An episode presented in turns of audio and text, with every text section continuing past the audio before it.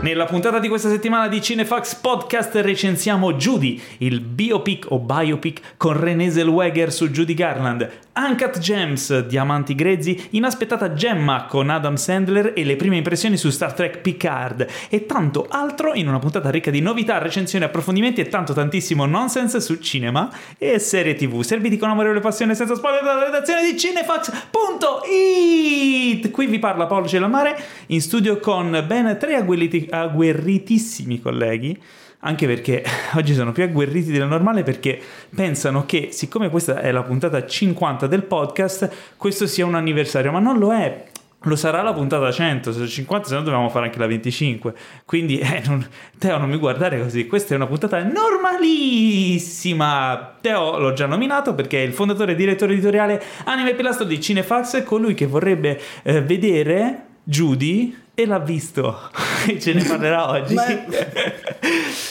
E l'impaziente è Teo Yusuf. La, la, presentazione più brutta da quando facciamo il podcast, questa qui. Mi hai deluso tantissimo. Aspettavo eh, un qualcosa di esplosivo, di particolare, di... proprio perché, essendo la puntata 50, è un, una, un'occasione speciale. Ma poi, se faccio questa cosa ora, per la 100, cosa faccio? Per la 100 faremo cosa, ancora cosa facciamo? Il podcast nudi? 100, 100. Potremmo fare il podcast nudi, ma senza live. Podcast eh, nudi con ospite Walter Nudo. Io propongo questa cosa qui. E poi dite che le mie battute non fanno vedere. Questa era veramente brutta.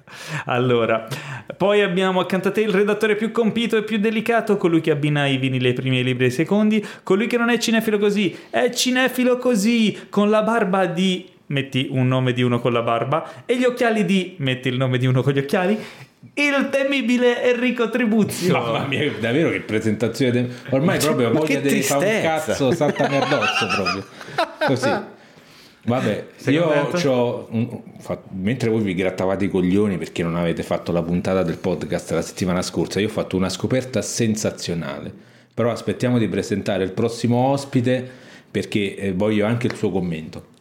È un fotografo giramondo, un artista videomaker con un gigantesco repertorio di aneddoti assurdi che spaziano dai genitali delle iene, ma poi questi genitali delle iene, ma insomma, eh, e alle disavventure in Mozambico, ma poi queste disavventure in Mozambico, insomma, eh, oltre ad essere un cinefilo doc, Pietro Baroni. È vero però, cioè le presentazioni, la mia poi è sempre uguale. È sempre uguale, perché io voglio sentire queste, queste eh, cose, ma io a me non me le raccontate, sì. ma a me no, io non Che poi in realtà non sono i genitali, ma sono soltanto I genitori, i, i clitoridi. I clitoridi delle iene. Eh, genitali è una cosa più Beh, gen- generale, ho... più genitale. Ah, il più, clitoride eh. è un sottoinsieme dei genitali, no? Cazzo, inizia proprio pem pem pem. Puntata, no, adesso eh, vi faccio riprendere io. Mamma mia. Guarda, vi stavo Senti. dicendo, ho scoperto perché noi prendiamo per il culo business is business, Vai. le ragazze di Wall Street, ma io ho scoperto che c'è questo film che è uscito qualche anno fa, anzi no, è scoperto, mi sono ricordato, che si chiama Piacere, sono un po' incinta cioè, questo è il titolo. Un po'. Il titolo Piacere sono un po' incinta. Solo un po'. Ma la cosa bella è che anche in questo film c'è Jennifer Lopez. No. E quindi ogni volta che esce un film di Jennifer Lopez, adesso dobbiamo assolutamente autonominarlo che io a sto punto autonominarlo che? autonominarlo al premio, al premio ah, okay, certo, Eternal Sunshine che io a sto punto chiamerei piacere sono un po' incinta award, award. non sarebbe male tra l'altro non so come si chiama in inglese perché nella mia fantasia io l'ho voluto cioè io me lo immagino così che questa è proprio la traduzione del titolo in inglese. Eh, nice to meet you I'm a bit pregnant. Eh, sì. secondo me si chiama davvero così poi non so vediamo. No sarebbe troppo intelligente come titolo italiano se questo fosse quello originale. Ah dici? sì assolutamente. Secondo eh, me il titolo originale è tipo Fighting in the River. Eh sì, cioè, una roba che non c'entra assolutamente niente Color Out of Space. Allora, allora, no attenzione quello è un altro. ho indagato e ho scoperto il titolo originale di ecco, Piacere. attenzione. Sono un po' incinta. Il titolo originale è The Backup Plans, cioè è traducibilissima con i piani B. Esatto, il piano B. Il piano B esatto. No, perché plans. Ah, no, no, plan, scusa, no, plan, plan, plan, ah, Tra l'altro, noi eh, lo dico a chi ci ascolta nel podcast, ma siamo in live in questo momento su Instagram e eh, ce l'avevano anche segnalato, caro Lore Melis o o la cara Lore Melis, aveva scritto appunto The Backup Plan, eh, piacere sono un po' incinta. Quindi vedi, sono più veloci di noi. Sono, sono più, più veloci, veloci di noi, sono più numerosi Anche perché non, non, hanno un cazzo da fare fondamentalmente. Esatto, sono più veloci di noi, sono più numerosi di noi. Sono più forti di noi. Sono più omuncoli di noi. Sono più omuncoli. E quindi eh, dobbiamo stare molto attenti. Siamo sotto assedio, ragazzi. Assolutamente. Escono dalle fottute pareti. Escono dai fottuti cellulari. allora, ragazzi, questa è la puntata 50. Viva la puntata yeah! 50! Ma sai che non, non avevamo capito. Vi sembra come se fosse tipo la puntata 13? A me sì. Nel senso... Ma proprio la puntata 13 o una puntata delle prime? o la 13 per... o la 29. Ma che cazzo stai o... dicendo? no, nel senso che non mi sembra di averne fatte 50. Vuol ah, dire che... Infatti... Sai, anche perché ne abbiamo fatte di più, se ci metti gli special, eh, gli spoiler ma special, Game quelli... of Thrones, quelli sì, live. Ma non, ho, non, occupano un posto nel mio cuore ma come occupano le puntate settimanali ufficiali. Mm. Che, che, poi sembra una cosa banale, no? la puntata settimanale è quella normale, ma non è normale, no, è, quella, è quella bella. È la, Anzi, è la, più bella della settimana. Esatto, Bravo, è lì ti volevo. Lì ti volevo. Allora, nel corso di questo anno, di queste 50 puntate, più di un anno, ehm, anche se le, le settimane in un anno sono 50... Due. Due. Due. 54, 54 sono le gatte da poker. Chi è che ha detto 54? Io sto dicendo 57. Pietro, che cazzo di anno? Eh, vabbè. Su, su Marte forse sono 54 le settimane. Allora, in queste 50, non, non 52 perché abbiamo saltato due settimane credo. No, no perché siamo a febbraio. So. Eh, abbiamo saltato più di due settimane, però allora, perdonateci, ogni tanto capita. Eh, abbiamo acquisito una buona abitudine, quella di segnalare quando ci sono insomma degli avvenimenti durante la settimana che dovreste tenere d'occhio o delle cose particolari, le segnaliamo di solito a inizio podcast. Questa settimana vogliamo segnalare una cosa un po' diversa, un crowdfunding. Che se è un crowdfunding, spero lo sappiate già, se non lo sapete è una colletta eh, sì, è proprio online. La, la, poracciata. La, poracciata, la colletta online. Di solito può essere una poracciata, può essere una cosa più nobile. In questo caso vogliamo segnalare questa colletta per salvare il Cinema Gloria di ah, Como, giusto? Sì.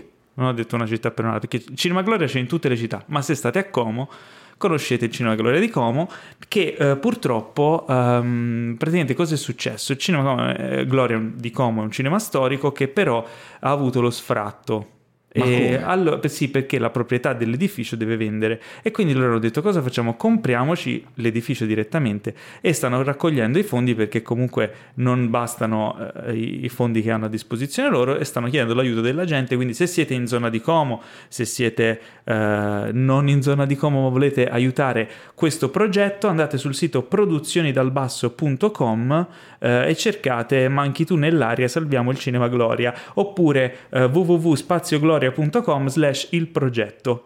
Quindi... Oppure se no andiamo tutti al Cinema Gloria, andiamo a pendere per i piedi il padrone delle mura. Ma dai, povero padrone. Cioè, ma come povero padrone? Ma ci avrà le sue necessità, che ne sai tu? Cioè, c'è bisogno di vendere. Certo. Cioè, non è che, il padrone eh, ha sempre torto. Let's lynch the landlord. Come sai come, si dice, sai come si dice in questi casi, caro no, Enrico? Hai, hai business una, is business. Scusa, ma eh, sì. ha una cita- mi ha citato i Dead Kennedys e io in questo. Guarda, potrei, mi tolgo le cuffie, per me il podcast eh, finisce qua. Vedi. Sono soddisfatto così. io ho cioè, citato, proprio, io ho citato lui, business lui is business. Ma sì, eh, ma no, ma, cosa, ma, ma, Paolo non lo sa neanche chi è Gello Biafra, ma che cazzo vuoi che Ma come non lo so? Ma neanche loro, neanche gli omuncoli. Ma secondo te non lo so, ma dai. Ma è il momento di parlare del nostro sponsor, Infinity, il servizio streaming perfetto per i cinefili con un catalogo di migliaia di film e serie TV disponibili sempre su tutti i device. In più, ogni settimana in regalo anche un film premiere. Che cos'è? È una delle ultime novità in anteprima per 7 giorni. E la cosa più gustosa è che noi di Cinefax vi regaliamo ben due mesi gratis se vi iscrivete usando il codice sconto Cinefax. E la Madonna. E ricordatevi che comunque avete la possibilità di disdire quando volete, quindi non aspettate e provate Infinity oggi stesso. Ma andiamo avanti. E ci ringrazierete. Ci ringrazierete, certo. Eh, o ci manderete a fanculo, vabbè, vediamo. Di roba da vedere ce n'è. Allora, passiamo alle domandone. Eh, Teo, ci siamo dimenticati allora, di segnare le domandone. No, non ci siamo dimenticati di segnare le domandone Come? perché le prendiamo live in questi in questo momento, allora no. io risponderei subito alla domanda di Adriano Meis che chiede: Ma riusciamo a proferire dei termini che non siano mediocre o capolavoro? Dai su. Allora, questa, innanzitutto non devi rompere i coglioni. C'è anche interessante. Così, prima cosa. Infatti volevo dire che questa era una domanda interessante, ma Enrico mi ha rovinato la battuta. Eh, mi spiace. Allora, mi spiace. i migliori, vedi, vado subito così, senza neanche finire la domanda. Ehm, Eh, puntata speciale, quindi vogliamo sapere la vera età di Teo. Mi spiace, ma non è una domanda. Eh, cacca posso dare un, vi, vi diamo solo un indizio. Un Benjamin indizio. Button. No, in realtà la mia età la possono sapere tutti coloro che hanno visto o anche letto il romanzo di Douglas Adams, Guida Galattica per autostoppisti. Perché ah, è la risposta. Attenzione. E l'indizio è che l'età di Teo è tra i 13 e i 52 anni. eh, vabbè, ma cazzo lì allora, Cacca Tempura ci chiede i migliori attori comici che hanno recitato in ruoli drammatici? Lino Banfi. Aspetta, eh, no.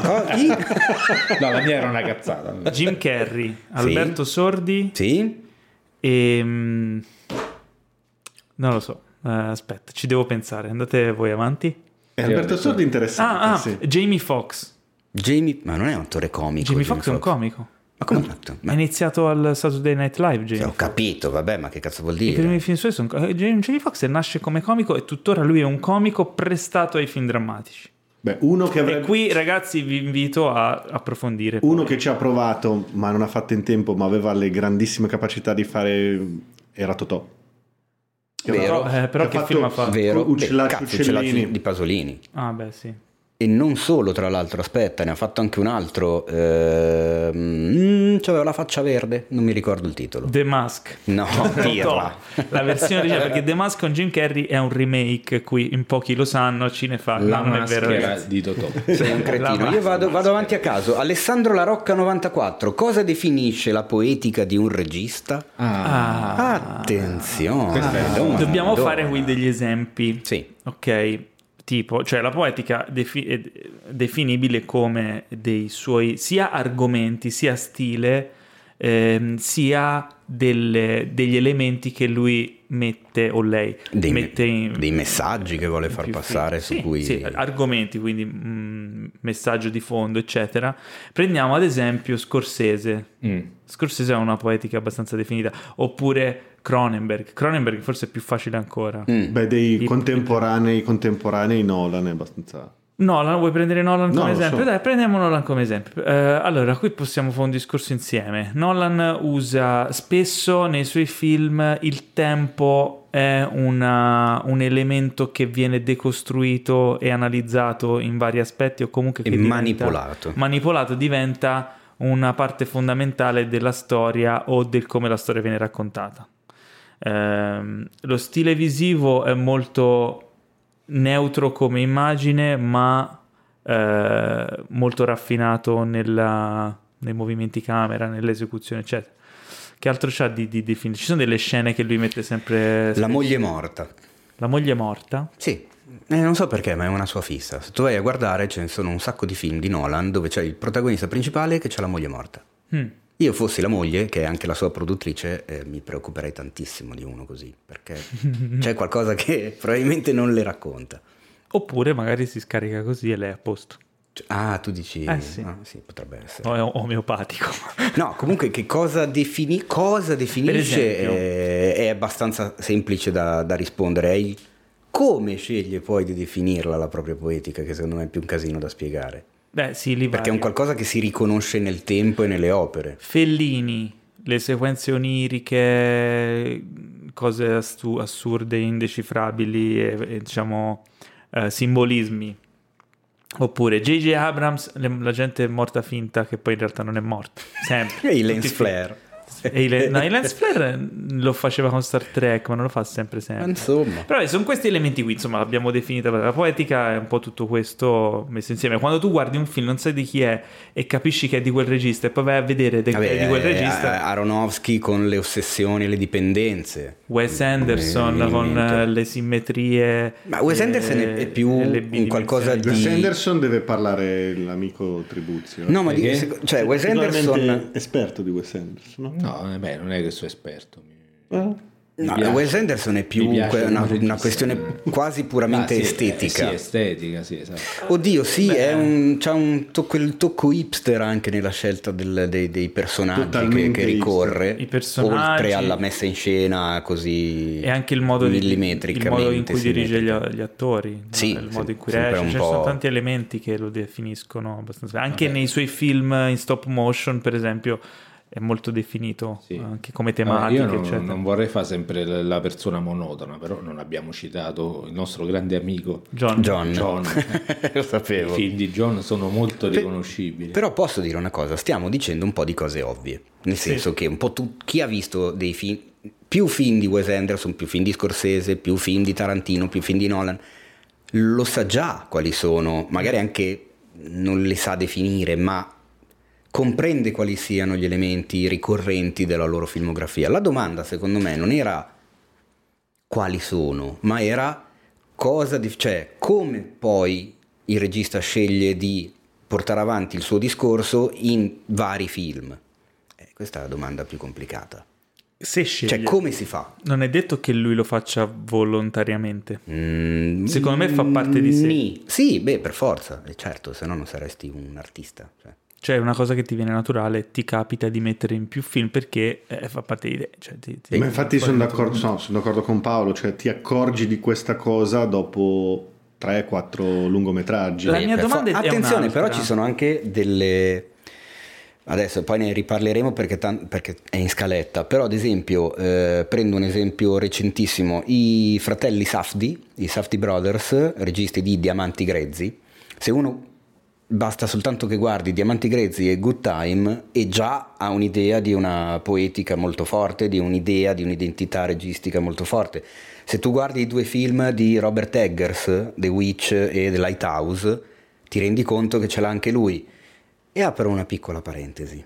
Si sa quando arriva? Non lo so quando esce ah. The Lighthouse in Italia. Me lo stanno continuando a chiedere, voi non ci Ma crederete, ancora? me lo stanno chiedendo. L'ultimo ieri mattina, oggi sei? fondamentalmente il sono salvo. no, perché ho scoperto che se tu cerchi, se tu googli The Lighthouse, uscita sì. italiana, una roba del genere, tipo uno dei primissimi risultati di Google è l'articolo di Cinefx, quindi ah, probabilmente ecco. uno vede e dice allora forse lui lo sa e viene a chiedermelo, ma io eh. non ne ho idea. Spero esca in fretta, andate no, a vederlo, andate a vederlo in lingua originale. È anche candidato. No, Comunque per la fotografia. Comunque anche lì ne bastano due per vedere che cosa vuole dire una persona. E, e tu, Chiaramente uno no, perché certo, te ne bastano due e hai quasi la certezza che il terzo film comunque manterrà. Attenzione, attenzione, questa... attenzione, novità dell'ultimo sì, sì. momento. Sto controllando la data d'uscita di The Lighthouse e non si sa. E c'è scritto Ma non dire cazzate. C'è scritto e poi è da confermare Italy 30 gennaio 2020. Ma che cazzo stai dicendo? 30 Su IMDb. Gen- ma non è vero, non Quindi c'è è già uscito. Ma non c'è È già uscito e ce lo siamo persi Vabbè. tutti. Sei un idiota. Ma non fare casino, che poi quelli del podcast non sanno che cosa è successo e si spaventano. Come non sanno cosa è successo? Ci stanno ascoltando. No, ragazzi, eh, deve essere un'informazione falsa e tendenziosa. Eh, a meno che no, infatti non... lo è. Allora, eh, Anto Piccio ci chiede i migliori film biografici. Eh, domandonissima questa. Ce ne sono un miliardo. Mi viene in mente al volo Amadeus di Milos Forman. Cazzo, quello eh, è bello. Amadeus eh? è veramente figo. Eh, cazzo, Dai, lui è, il migliore, veramente sì. un cazzo di capolavoro. Poi, oh, in questo caso ah. la parola ci sta a pennello. Cioè, non riuscirei a definirlo in un altro modo. Chi è che non ha visto Amadeus? Dai, chi non ha visto, fatevi un favore, recuperate Amadeus di Milos Forman con un Tom Jules nei panni di Wolfgang che è bestiale. Perché, Perché poi, più che altro F. Murray Abram nei fanni di Salieri. Dei Salieri, bravo. Eh? Se, mentre dicevo il nome mi sono reso conto che in effetti non mi viene in mente nessun altro Tra l'altro famoso. va visto secondo Animal me House ma è più, è più eh, se, mm, sì, eh, sì, è di 5 anni prima. Va, va, visto perché secondo me molte persone che ci ascoltano non sanno che Mozart, uno dei compositori più importanti della storia dell'umanità, era un tamarro assoluto. almeno sì, in quella versione lì. Almeno esatto, no, almeno da quello che sembra... Ho, no, no, pare sia proprio così. Ho un amico espertissimo di musica antica che si è letto tutte le lettere tra... che Mozart si scriveva col padre, ci sono volumi e volumi e volumi. Era veramente così, è molto ben rappresentativo di quello che era veramente Mozart. Tant'è che Salieri era disperato per questa cosa. Come io che ho amo così eh tanto certo. Dio, perché la musica si faceva fondamentalmente per quello in quel periodo. Eh, non mi ha dato niente, guardate questo qui che un, io ho pregato tutta la vita, ho studiato, studiato, studiato. questo che è un coglione è un genio e, ben, e, nel film viene fuori di brutto sta cosa io spero vivamente che Mozart fosse stato come appare in Amadeus sì, sì, sì. sarebbe più che altro figo. è il film che ti fa capire che no, ma pare che fosse veramente così è il film eh? che ti fa capire che a quell'epoca un compositore di musica classica era equivalente a una rock star di adesso. Assolutamente. Cosa che c'è cioè, un parallelo che difficile, è difficile fare no? quando si pensa alla musica classica a Vienna. Però quando vedi il film capisci ed è veramente un film magico. Possiamo andare avanti? Dai, eh? l'ultima ultima domanda, ultima no. domanda. Ce la, ce la fa Brum Blum e ci chiede qual è il primo regista di cui avete recuperato tutta la filmografia. Rispondo io? Posso? Vai. Avevo 16 anni ed è Quentin Tarantino che aveva girato all'epoca solo le Iene. Non sai che forse anch'io. e quindi vaffanculo, avevo visto no, tutta la filmografia. No, vabbè, poi da lì in poi li ho visti tutti, quindi fondamentalmente sembra, è automatico vedere. Sembra un po' come il latte e i suoi derivati che il primo disco si intitolava Greatest Hits. ah, fantastico. Io credo che sia per me o Tarantino o James Cameron o Sergio Leone insomma, no, vabbè, io comunque stavo scherzando, sicuramente è un altro, però mi, mi viene in mente perché cioè, vi- avendo visto il primo film che ha fatto, eh, poi io ho visto, ho visto ogni Pulp film Fiction. che esce lo vedo e quindi automaticamente continuo a vederla tutta la filmografia. Allora, io avevo visto Pulp Fiction e andai in videoteca a prendere le iene, quindi avevo recuperato tutta la sua. Ecco, quello è, è, vero, è documentato. No, io Lynch invece, dopo... Quando? Temporalmente parlando? Mm, prima dell'uscita della terza stagione di Twin Peaks che avevo recuperato le, ah ammazza cioè l'estate scorsa. No beh sono già passati tre anni. Ma che cazzo dici? del 2017 è de... oddio. Eh, sì. Ma che davvero? eh sì. Caro sì. Benjamin. Oh madonna. Eh, eh sì. tempo eh, passa. quindi non si ferma. Eh, ho recuperato la, diciamo, la serie vecchia Fuoco cammina con me e da lì poi mi sono recuperato tutto eh, ma ancora stai contando? Teo sta contando con sì, le mani. Giuro, mi, mi hai sconvolto. Guarda questa eh, cosa. Il tempo cioè, pazza, caro. Cioè, estate 2017? Eh, no, la, la, serie era uscita aprile 2017. Ma come aprile? Cioè, veramente sono quasi tre anni? Oh, magari si sta sbagliando. Oh, eh, controlla. Io era... mi ricordo che la vedevo insieme alla settima stagione di Game of Thrones. E me, me, questo particolare... Ha ragione, sì, Twin Peaks il ritorno 2017 eh, è sì. corretto. Boh, Teo, ricordo perché praticamente mi vedevo la puntata di Twin Peaks e attaccato poi mi recuperavo la puntata di Game of Thrones e sembrava di vedere Mozart vicino a Povia. Ecco. è come se senti Mozart ma non è vero Beh, dai, insomma dai cazzo dai, dai su, sei sempre no, solito esagerato. No non è vero è perché lo dici tu perché sei uno a che non piace Twin Peaks. Ah, ecco non allora a, a, parte che questa bestemmia potevi evitartela no, perché siamo uno spoiler pulito ed educato eh? quindi questa, questa blasfemia non, non, non devi allora, essere il tempo passa Teo. Il tempo passa mm. e purtroppo viene il momento di dire addio a dei grandi personaggi. Ci ha lasciato Terry Jones dei Monty ah, Python. È, vero, è, è passato qualche giorno, ma purtroppo la puntata della settimana scorsa è saltata e quindi mi sembrava doveroso salutare il grande Terry Jones e come facciamo quando salutiamo i grandi, consigliare cosa vedere per insomma in memoria. Brian okay. di Nazareth. Brian di Nazareth. No, per e... forza. No, beh, ma andate su, subito su Netflix se c'è tutto, tutto, il Monty Python eh, Flying Circus. È, ah, ma è, che? È, è, l'unica cosa per cui ma vale davvero? la pena di pagare l'abbonamento di Netflix. Ma che veramente? Sì. Storia, me, ah, non lo sapevo, me lo vado a recuperare a tutti i costi. Sì, sì. No, che meraviglia. Beh, Purtroppo cose sono allucinanti. Non so se su Netflix c'è Brian di Nazareth, c'è... Mi sembra di sì. No, c'è sta pure il senso della vita. Ah, of, Meaning of Life. Vabbè, ma anche Monty Python, eh, il, Santo, il Sacro Graal... Cioè. Sì, mi sa che c'è sta tutta la roba dei sì. Monty Python. Comunque, secondo me, Monty Python, il Sacro Graal e Brian di Nazareth sono, diciamo, gli imprescindibili. Assolutamente. No? Ok, quindi fatevi un favore in questo caso e eh, salutiamo il grande Terry Jones. Passiamo alle news. Che dite? Passiamo alle news? Non ci sono più domande. Vai di news. Vogliamo salutare gli omuncoli? Ma guarda, possiamo salutare gli, gli omuncoli rispondendo a questa che mi sembrava una domanda eh, al volo interessante e eh, veloce e Se dove cacchio è finita. Vabbè, intanto voglio ricordare una cosa. Intanto voglio ricordare la rubrica nuova lanciata dal nostro Enrico che è ah. l'angolo della posta del cuore di Cinefax. Che è miseramente fallito. No, perché attenzione perché forse abbiamo un messaggio ah, che io non ho ancora ascoltato uh, e lo, e lo manderei in onda senza ascoltarlo prima. Lo vogliamo fare adesso appena chiudere no. la live? Ma sì, dai. Sì. Allora rispondiamo al volo soltanto C'è a chi mi aveva chiesto sì, perché tanto ci mettiamo. È una domanda sicuramente orribile. No, è che ci mettiamo poco a rispondergli se, se, se riesco a, a trovare. Non, la, non la trovo più. L'angolo della posta del cuore di Cinefax raccoglie i vostri audiomessaggi lanciati su Instagram eh, dove ci raccontate o ci esponete un vostro problema sentimentale legato al cinema. Il vostro lui o la vostra lei non è d'accordo con i vostri gusti? Il vostro lui o la vostra lei vi disturba o vi uh, obbliga a vedere dei film che non volete vedere o uh, a non vedere dei film che volete vedere o qualsiasi altra problematica anche di natura sessuale, voi mandateci un vocale, verrete soprattutto eh, di natura sessuale. Soprattutto di natura sessuale, verrete sempre.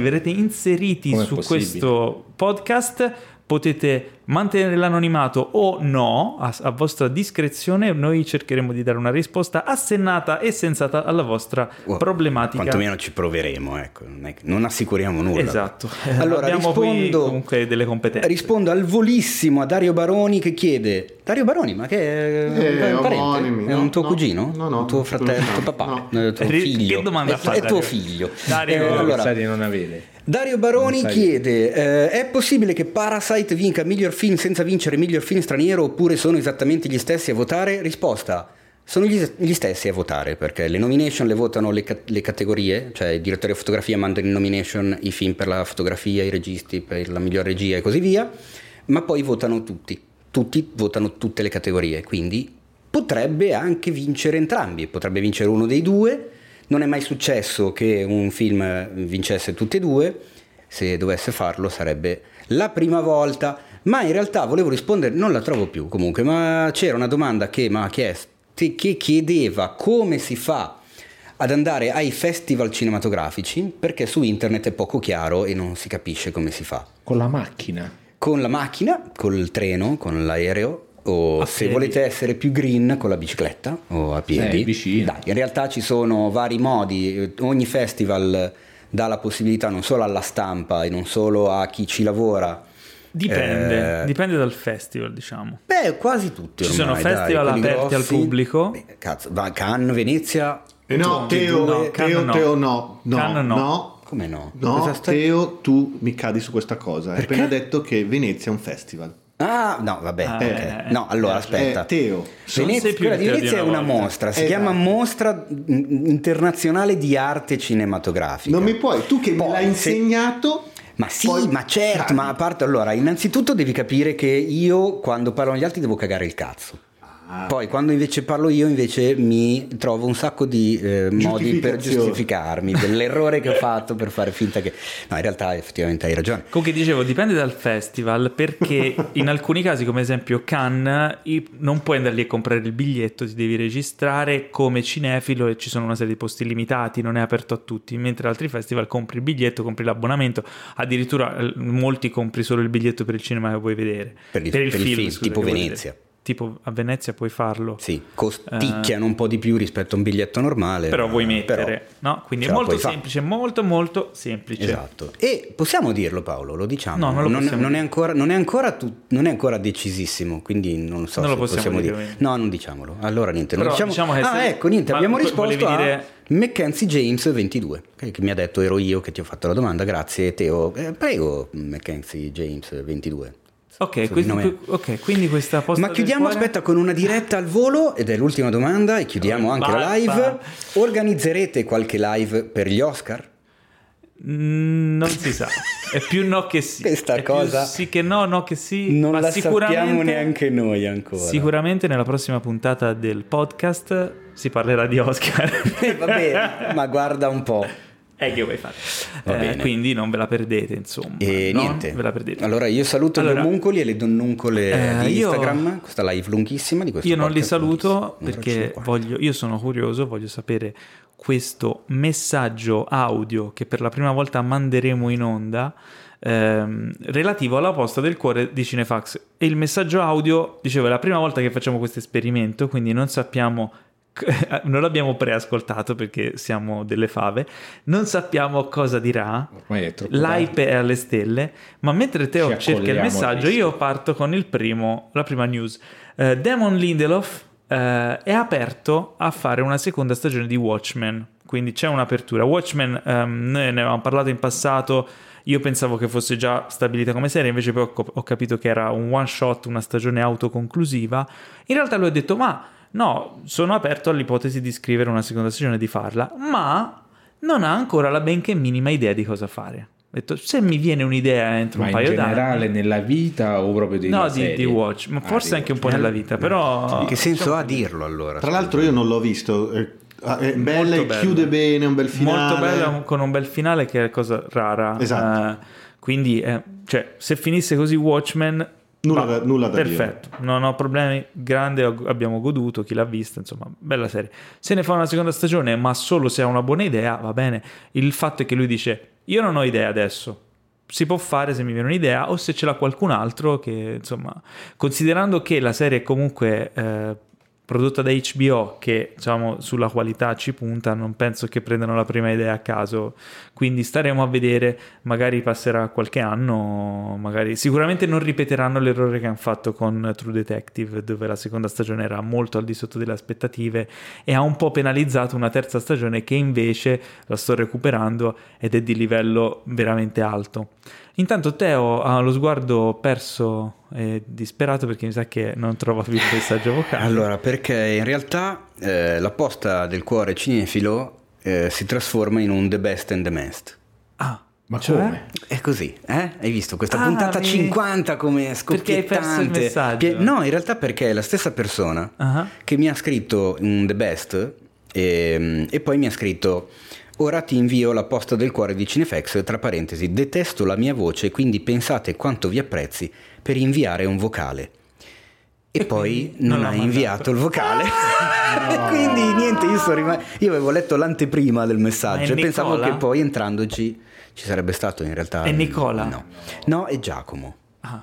E quindi io ho un The Best di Nicola. E io qua ho un The Best di Giacomo. Allora abbiamo The Best And the Mast. Wow, però lo facciamo adesso o lo facciamo dopo? No, lo facciamo adesso, però all'unisono. No, io Partiamo insieme fa... a leggere facciamo... insieme. Uno, due, tre. E... No, no, no, non ha senso. Io direi di farlo tra le news e i trailer, così per spezzare.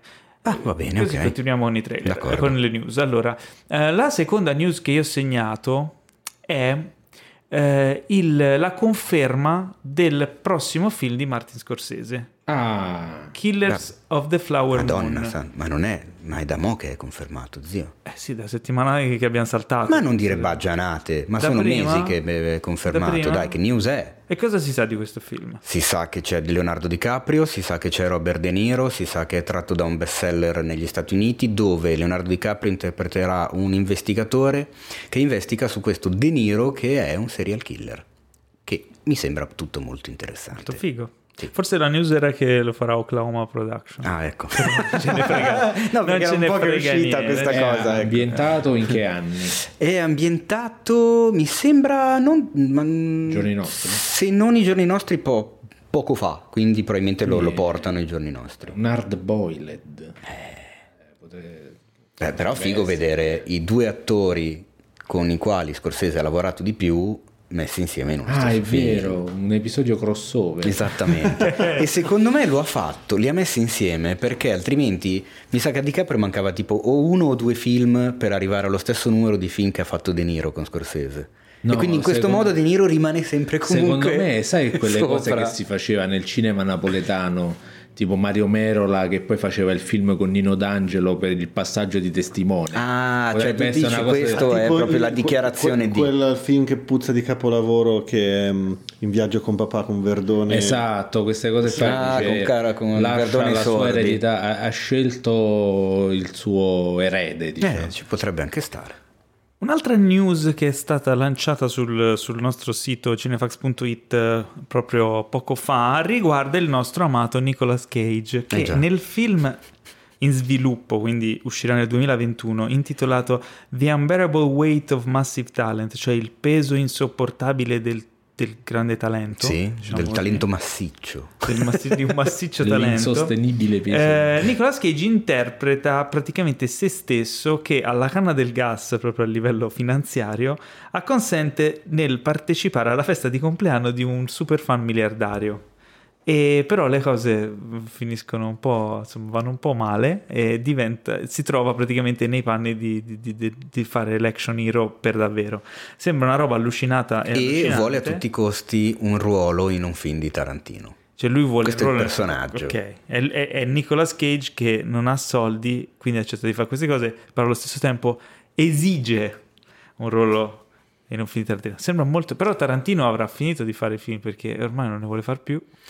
Senti, io a quello che dice quell'uomo lì non ci credo più. Quindi... Però attenzione, perché io oggi su questa notizia ho letto un sacco di battute. Mm-hmm. Che chiaramente una notizia del genere se le chiama proprio come le calamite con i pezzetti di ferro. Eh, cazzo di metafora è? Vabbè. So. Eh, ma se uno fa attenzione, in realtà Nicolas Cage ha già recitato in un film scritto da Tarantino. Ah. E qui inizia il quiz. Tic, True Romance. Da, dai, facci le no, opzioni, le quattro quello opzioni. era Christian Slater. Ah. Una vita al massimo di Tony Scott. Um, Invece è... Tic, tic, tic. No, non c'è Nicolas Cage. Mm, vabbè, Una vita al massimo. Qual è, qual è, qual è, qual è? Ed è The Rock di Michael Bay. Ah, è vero che è scritto da Tarantino. È scritto anche da Tarantino, anche da Aaron Sorkin, cioè non proprio due deficienti dire, della sceneggiatura. Michael Bay e ci ha cagato sopra. E anche dallo stesso Nicolas Cage. Ah, beh, allora lui è fantastico. Forse perché si è riscritto le battute. Boh, non lo so, può darsi. Perché sai, i crediti come sceneggiatore eh, ci sono delle regole, quindi se l'attore si riscrive sì, le battute esatto. diventa sceneggiatore. Però attenzione, devi... Ehm, c'è un certo numero, c'è una soglia. Un 2,5% no? della sceneggiatura totale okay. per avere un credito da okay. sceneggiatore, quindi... Eh, mm, quindi Sorkin mm, e Tarantino magari potrebbero aver fatto da script doctor, cioè aver dato due correzioni in quella. Ma questo script non è proprio bellino, diamoglielo a Aaron Sorkin, vediamo se lo migliora. Aaron Sorkin mm. lo rimanda indietro dopo aver cambiato 4-5 paragrafi o, o, pezzi qua e là. Mm, questi dialoghi poi... ci piacciono un poco. A questo punto eh, diamola a Tarantino. Tarantino eh. Che e cazzo, si beccano però. tutti i crediti, ma non è, vuol dire che l'hanno scritto loro. Poi non sappiamo, nello specifico stiamo ipotizzando. Magari l'ha scritto tutto Tarantino e poi Sorkin. No, in realtà perché sia Sorkin che Cage che Tarantino non sono ufficialmente accreditati. Ah, ok, quindi no, avranno fatto delle piccole modifiche. Tra l'altro The Rock non l'ho mai visto. No. Merita? Diciamo che nella cinematografia di Michael Bay questo invece che nell'umido puoi metterlo nel differenziato. Okay. Ma mm. tu Così. come sei pessimista? Cioè, sembra io avrei detto dai, rispetto cazzo, a quelli cioè. che ha fatto dopo questo sembra quasi un film. Io avrei detto beh è il film più bello di Michael Bay. Eh, che, che, cioè, sì, vabbè, ma il senso era quello, eh. Cioè, io magari l'ho detto in un e altro con modo. Air... Ma... Con Air è no, peggio. Con Air... Non è di Michael Bay, sì, è di Michael Bay con Air. È di Michael Bay con Air? Con no, non è di Michael era di un altro... No, non sicuri? era di Sai che non lo so, può darsi, era eh, di un non mi ricordo. McTiernan può essere. Forse, ma dai? No, Quello del primo di Trappola di Cristallo, del primo Die Hard, John McTiernan. Tiernan. John, John McTiernan eh, non si... No, no, ho detto una cazzata io, di Simon West. Di chi? Simon West. Eh, Simone Ovest. Dai, ha, fatto, ha fatto Tomb Raider. Tomb Raider. Ah, ah beh, ecco perché quello, quello con ah, Angelina certo, Jolie, ma si rendi perché eh, dopo cavolo, Tomb Raider ha smesso di lavorare. Ha fatto i Mercenari 2. Che tra l'altro è un nome e cognome, Tom Brider. Cioè, Tom Brady, allora, allora, Tom Brady. No, ok, il, quindi il è ufficiale, è ufficiale The Rock il miglior film di Michael Bay. Andiamo Se, avanti. Secondo noi. Secondo, vabbè, è oggettivo. No, secondo, non è vero, secondo noi. Magari, per, sentito, allora, okay. magari al mondo c'è qualcuno che dice Six Underground per me è il migliore film di... non riesco a finire Beh, la frase, Hai ragione, scusate. dipende da che lato guardi il mondo. È una salita o è una discesa? Esatto. Eh, questo è il discorso. Allora, dunque, andiamo in casa Lucasfilm mm. perché abbiamo un paio di news perché Così, dobbiamo... cioè, andiamo, a, andiamo a casa di Lucas per forza dobbiamo andare andiamo a casa, a casa di Lucas George non c'è mm. Casa uh, di Lucas, ma George non c'è. Porto via un sacco Allora, la serie di Obi-Wan Kenobi, che era stata annunciata per Disney Plus, Pure. è stata un attimo messa in sospeso. Ah, Aspettiamo un attimo, la dobbiamo riscrivere, ma non come prima con lo script doctor per fare due correzioni, da zero. Mamma Ripartono mia. completamente da zero. Sarà forse casuale il, l'esploit di Star Wars episodio 9? Che diciamo, ha ottenuto gli incassi più bassi della nuova trilogia e non ha fatto impazzire eh, molte no, persone. Secondo me ha, ha, ha, inciso di più il successo di The Mandalorian. su una roba del genere. Una... Hanno visto che ha preso cose. piede in un certo modo, un certo stile, una certa scrittura e hanno detto oh, forse è meglio se la facciamo simile a questa. Voci di corridoio dicono che invece sia il contrario, cioè che la serie di Obi-Wan fosse troppo simile a The Mandalorian, in quanto ah, buona parte c'era Obi-Wan che doveva portare in giro il piccolo Luke proteggendolo. Ma che, che, che corridoio? Eh? Cioè, que... voci di corridoio. Voci di corridoio lì della Lucasfilm, ah, casa okay, di Lucas. Certo. E Lucas non c'è. Tra l'altro sono corridoi lunghissimi, pieni cioè. di soldi che sono dalle pareti. Altra notizia Lucasfilm. Ma scusami, ma quindi eh. la serie di Obi-Wan Kenobi, se la riscrivono tutta, sarà la serie di Obi no, no, Kenobi. No, lo sapevo, in realtà sarebbe già l'Obi for Kenobi, mi sa. Obi no, Obi Seven, che, vabbè. vabbè, vabbè, andiamo dai, avanti. Sempre su. Lucasfilm, ricordiamoci che Lucasfilm non è soltanto Star Wars, non è solo Star Wars, ma mm. anche Indiana, Indiana Jones. Jones. E aggiungerei e soprattutto, no, no, vabbè, soprattutto no. Però, ma aspetta, e allora è anche Monkey Island. Eh. Madonna, cosa, eh, cosa mi dici? Vero. Vabbè, comunque, eh, Indiana no, Jones... quella però era LucasArts, attenzione. Lucasfilm realtà... Games era, mm. era Lucasfilm no, Games. era Lucas Poi Arts. è diventata LucasArts. Ah, okay. Dal terzo The Day of the Tentacle. Lucas Arts, come la Lu- malattia. Lucas Arts. No, allora, Monkey Island, The Secret of Monkey Island, magari qualcuno di voi non Ma. sa cosa sia, è un videogame degli anni, primi anni 90 eh, prodotto dalla Lucasfilm Games, che era il dipartimento videogame di Lucas, eh, de, della Lucasfilm, che cercava di eh, dare al, al, videogame una componente artistica a livello di sceneggiatura, eccetera, molto forte e lanciò questa serie di avventure grafiche, che erano dei giochi punta una... e clic punta e clic chiamati in Italia, eh, con una forte componente narrativa e spesso umoristica, scritti veramente bene. E mm, The Secret of Monkey Island fu. Quanto mi divertivo a fare la gara di sputi. Mamma esatto. mia, eh, perché la gara di insulti? Dai, scusa, se volete dai. recuperarlo, c'è esiste... una scimmia con tre teste dietro di te. Se volete recuperarli, specialmente il, il, primo e il secondo, che sono secondo me i più belli, eh, c'è una versione rieditata per cellulari, tutta rimasterizzata, fatta che molto cosa? Dove tra l'altro eh? puoi switchare tra la grafica originale e una grafica ridisegnata un pochino meglio. Sì, Ma sì, anche sì, per, eh, non solo per quelli che hanno il telefono con la mela, anche per, per gli tutti, altri. Per tutti i cellulari. Ma, Ma è gratis. No. Non è che, ma costa poco, costa molto ma, poco. Ma ah, mi è venuto il bri, giuro. Ma stai scherzando? È molto, ma è uscita credo un po' di anni ma fa. Ma questo è il podcast delle, delle rivelazioni. Cioè, questo che mi dice che Twin Peaks è uscito 8 anni fa. E infatti, mi... eh, parlando di Indiana Jones, parlando di Indiana Jones, il vero quarto episodio di Indiana Jones non è il teschio di cristallo, ma è il destino ah, di Atlantide, eh sì, che uscì dopo, l'arca, dopo il, eh, l'ultima, crociata. l'ultima, crociata. in forma di avventura grafica della LucasArts. Lucasfilm Games diventò LucasArts in quegli anni ed era una figata eh, con una storia originale di Indiana Jones che era molto più carina. Dove eh. non si nasconde nel frigo. Eh, esatto. E tra Mamma l'altro, quando, uscì, quando, stava per uscire, cioè quando annunciarono il quarto episodio filmico, molti pensavano che sarebbe stato un adattamento di The Fate of Atlantis, cosa che purtroppo non è stata. Anche Mentre... se io ripeto che, ma, ma così, riguardatevelo bene. Vabbè, mentre la conferma che ci Confer- viene da casa confermi che il, pro- che, che il, peggiore è il tempio maledetto. E io continuo a dire no, che secondo me il peggiore no, dei quattro no, è il tempio maledetto. No, il peggiore, eh, no, eh, io la penso volendo, così. non è che po- dico per tutto il mondo allora, deve essere così, per me ah, okay. è così. C'è libertà di pensiero. Ah. Il peggiore però potrebbe non essere il teschio di cristallo, ma potrebbe essere il quinto che deve ancora essere realizzato eh, e um, a quanto pare abbiamo conferma da Kathleen Kennedy che non sarà un reboot, quindi sarà un sequel con sempre uh, Harrison Ford. Ma come? Sulla sedia a rotelle? Sì, sì. Che tra l'altro l'uscita è prevista per il 2021, quindi sarà lì lì per compiere 80 anni quando uscirà questo film.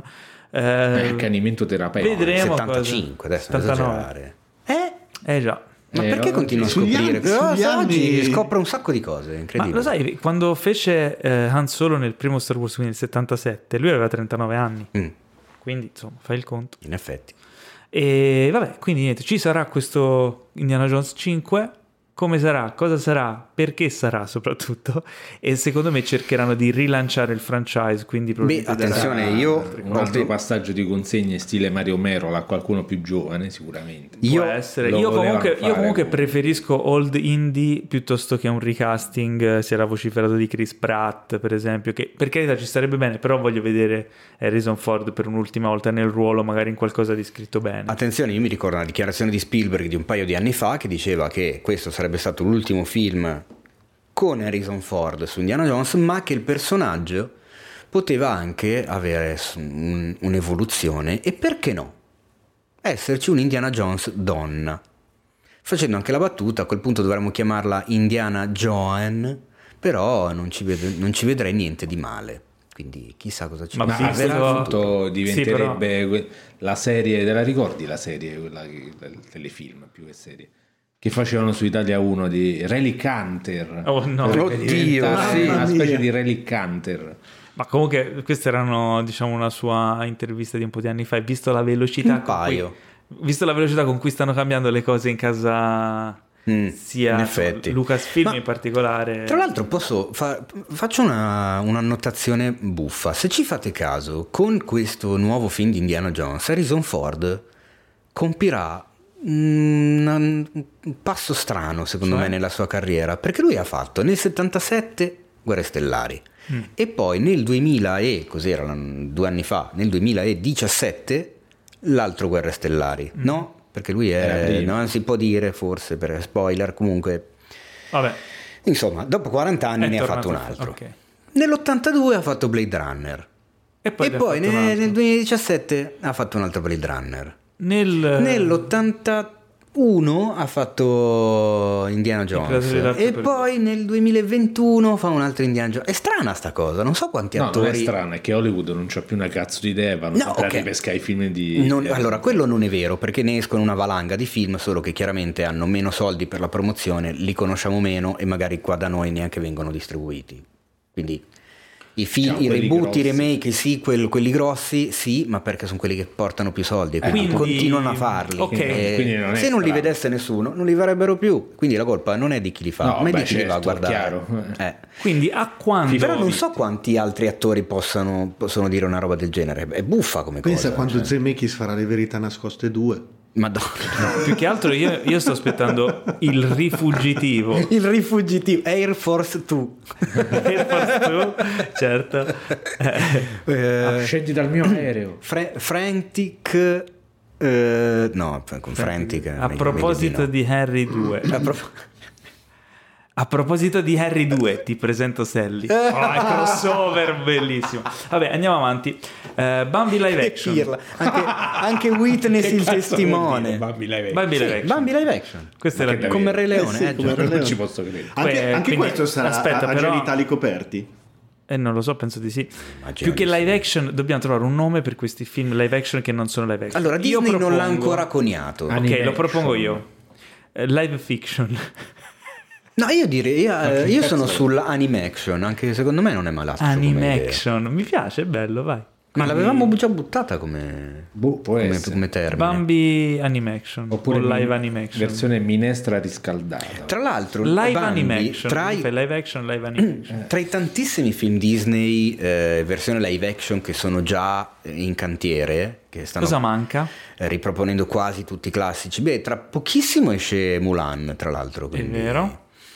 E, mm, no, in cantiere c'è già Pinocchio eh, con la regia di Zemeckis, poi stavano, stanno preparando la, la, Sirenetta, che sappiamo perfettamente che la, l'attrice di colore ha, ha, fatto il delirio di polemiche, mm-hmm. eccetera, eccetera. Ma il Gobbo di Notre Dame eh, è in cantiere. Poi c'è Spada nella roccia. La spada nel bravissimo. Lo fanno? Sì, lo spada oh. nella roccia. Taron lo eh, no, purtroppo Taron è uno di quelli che ancora non hanno annunciato, Io ma voglio vedere... ad esempio tra tu, tanti, questi tanti titoli avevo scritto un articolo su, su un po' tutta la storia dei live action, presente, passati e futuri, ma Bambi è uscito dal niente. Cioè non l'avevano mai svelato, mai detto niente, poi sono usciti con sta... Ah, comunque facciamo anche... Bah, ba- Biancaneve cazzo, no? Cioè. Eh, Biancaneve no, non è ancora Perché ci sono programma. i sette nani. Ed è politicamente scorretto. Ah, ah, ah, dici, vabbè, prendi Kevin Hart e lo moltiplichi. Così fai anche diversità, lui è nero. Io voglio vedere DuckTales in live action. Madonna santa. No, io vorrei vedere Taron anch'io. Eh, Taron e la pentola magica, secondo me live action potrebbe avere Ma non, non lo faranno senso. mai perché non lo vuol vedere nessuno. Cioè non ha avuto successo. Io vorrei rivedere solo quelli a cartoni animati e basta. E sono d'accordo. Allora, ma sai che in realtà io sto, mm, come si dice, no. maturando un pensiero. No. Io sto maturando un pensiero. Noi ragioniamo con la testa da vecchi. Asco, fammi finire. No, no, fammi finire. Fammi finire. Vai, no, no, vai Noi ragioniamo con la testa da vecchi. Mm-hmm. I film di animazione. Beh, prendo un esempio a caso: Il Re Leone. O la Bella. No, la Bella e la Bestia no. Il Re Leone. Hanno fatto la versione animation adesso, giusto? Vabbè, lo pensiamo noi. No, no. Ah, aspetta. Vabbè, chiedilo, un, a, chiedilo, al pubblico dai dieci anni in, in, giù, li prendi e gli dici avete visto il Re Leone di quest'anno? Sì. Chiedi a loro se gli è piaciuto. Sono impazziti. Gli è piaciuto da morire. Sia che avessero visto quello vecchio, sia che hanno visto solo questo nuovo. Allora. Perché? Perché, norm- come è normale, la sensibilità e eh, l'approccio alle immagini e ai film nei decenni cambia. Quindi se un bambino di oggi vede un film di animazione del 94 come, o del 92, no, del 94 come Re Leone, non è più abituato a quel tipo di animazione 2D e non gli piace. Questi di adesso stanno diventando dei nuovi classici per le generazioni attuali, sono rivolti a loro, non siamo noi il target principale di questi film. Che a noi faccia cagare o no, non gliene deve fregare un cazzo né a noi né a chi li produce, perché non sono fatti per noi, sono fatti per quelli che erano bambini, eh, come il Re Leone era fatto per chi era bambino in quegli anni, sono fatti que- allora, questi ti, anni, ti, sono ti fatti dico, per i bambini. Ti dico quest'altra cosa se io faccio un figlio e lo tengo segregato dentro il mio garage, non lo faccio uscire, non gli faccio vedere il mondo. Eh, ma non e puoi gli fare do, tu, e gli do tutti ipotesi. i giorni da mangiare un, un piatto di merda.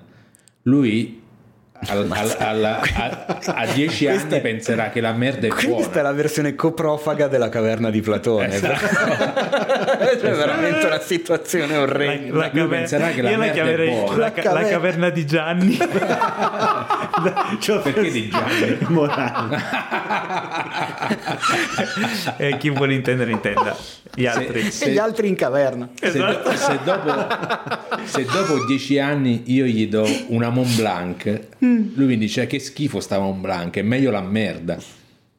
Eh. Forse, forse. Allora, eh, se, lasciando stare i, i, super classici, quelli creati fino a quando Disney era vivo, che era, avevano un altro passo, un altro stile, un altro messaggio, eccetera, eccetera, siamo tutti d'accordo. Secondo me, se fai vedere oggi un Biancaneve a un bambino, comunque gli piace, anche se il film è del 37. Se tu gli fai vedere i film Disney degli anni 80 e 90 mm, non sono così convinto che gli possano piacere. Mentre quelli nuovi stanno piacendo tantissimo. E questa è la roba. Io non me lo spiego, tu non te lo spieghi. Beh, hanno, una, Eppure, hanno un'estetica no, più beh, ce lo possiamo anche Sono contemporanei, sono più alla portata dei certo. bambini di oggi. Ma forse più che i bambini, quell'età mm, un pochino più grandicella, tipo da, che ne so, dai 10 anni, ai, dai, dagli 8 ai capito? Sotto gli otto anni magari... No, sotto gli otto anni è un altro target, ci sarebbe anche qua da aprire un discorso sul film di quei due, di me contro te, che tutta la gente è impazzita odiandoli e gridando no, allo scandalo. Niente eccetera, da odiare, quindi... sono prodotti fatti apposta oh, per un oh, certo esatto, target. e lo penso anch'io, e questa è la cosa. No, il, il problema del Re Leone di questo qua è proprio l'idea di base che è sbagliata, perché se tu mh, mm, fai un cartone animato con gli animali che parlano e cantano, tu sei più portato a crederci perché è un cartone animato, quindi sai inconsciamente che può succedere di tutto nel cartone animato. Se tu mi fai una cosa super realistica, tipo con la grafica da documentario del National Geographic, e poi sti leoni li fai cantare, li fai parlare, è una, è una cosa strana, è proprio Siamo nella Canny Valley, dici. Vabbè, ho capito che sono ragazzi, non è che sono così stolti che non capiscono che è una roba finta. Cioè, sì, ma che senso c'ha? Fa una cosa realistica. No, è, è, una cosa, è una scelta estetica. È, è una scelta una di scelta merda. Eh, non è... No, eh, sono no, d'accordo. In realtà te. i risultati ti, cioè, ci danno torto. Anche secondo me è una scelta. Ma tu non puoi brutta. giudicare una cosa Però... solo in base ai risultati economici. Che, cioè, che vuol dire? Ma perché ti dimostrano che il film ha avuto successo nel ma target sì, a cui era ma rivolto. Vuol, il, il, il, il, successo di un film non vuol dire che un film è buono. No, no cioè, chiaramente state, state dicendo la stessa cosa, è una scelta che commercialmente è ragionevole e vincente, artisticamente non lo è. Eh, Questo esatto. È ragionevole e vincente perché siamo entrati in un circolo vizioso dove i ragazzini vedono sempre la stessa roba e allora tu per vendere gli dai da mangiare sempre la stessa roba. Esatto. Non inventi mai un cazzo di nuovo. Ma... Mm. Ogni so. tanto qualcosa di nuovo esce e diciamo e instilla poi, quel seme cioè, di... stai rifilando ai ragazzini di oggi la stessa roba che ci è rifilata a noi quindi in pratica stai a campate rendita. Eh sì. Beh quello sì quello cioè, direi comunque, che è evidente eh, direi che tutto cioè, creiamocelo un immaginario nuovo a questi ragazzini ma, di adesso ma ci sono eh, il problema, il problema nuovi. vero che no, io sono d'accordo con te Oceania è Enrico, nuovo pro... Zootropolis è nuovo ah, beh, ne cioè, hanno fatti di nuovi Zootropolis tra l'altro è bellissimo sì. c'è un'alternanza che non è male però tutto questo ripiegamento sui live action o eh, live fanno, animation finché fanno i miliardi sui miliardi questi non smetteranno mai e questa è la cosa. Cioè non possiamo sì. incolpare loro no, no, dal dico, punto di vista di poi reinvestono anche in cose originali con questa alternanza ci può stare. Tanto io non, non sono nel, in quel target lì non li vado a vedere anzi come eh, però non, non li di, disdegno. Cioè nel senso non eh, vabbè. Come diceva Teo sono d'accordo la, tutto, tutto, si riassume con siamo troppo vecchi per queste stronzate. E che questa citazione da che film è? Arma letale. Esatto, è proprio di Arma letale volevo parlare. Ah, perché... madonna, madonna. eh, Sta puntata perché... 50 come mi sei sul pezzo. Madonna, la news è che alla fine dei conti, dopo anni e anni e anni e anni di news e di voce di corridoio, Arma letale 5 oh, potrebbe finalmente vedere la luce. Quando? Non si sa. Ma con, Succederà? Ma con, non mai. si sa. Ma con Mel Gibson, con e, Danny Gibson e Danny Glover. Oddio. E soprattutto Danny Glover sarà ancora troppo vecchio per queste stronzate. Eh, mi sa che questo giro lo sarà per troppo. Eh. Se ci arriva a girare. Esatto.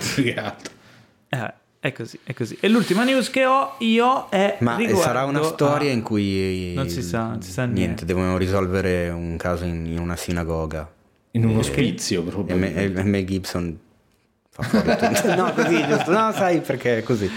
Lui è, è particolarmente amico, no? Dai, ma insomma, Povero Mel Gibson, io gli voglio sempre bene a Mel Gibson, mm. sempre e comunque. Anche, anche Ricky Gervais eh, lo ama tanto.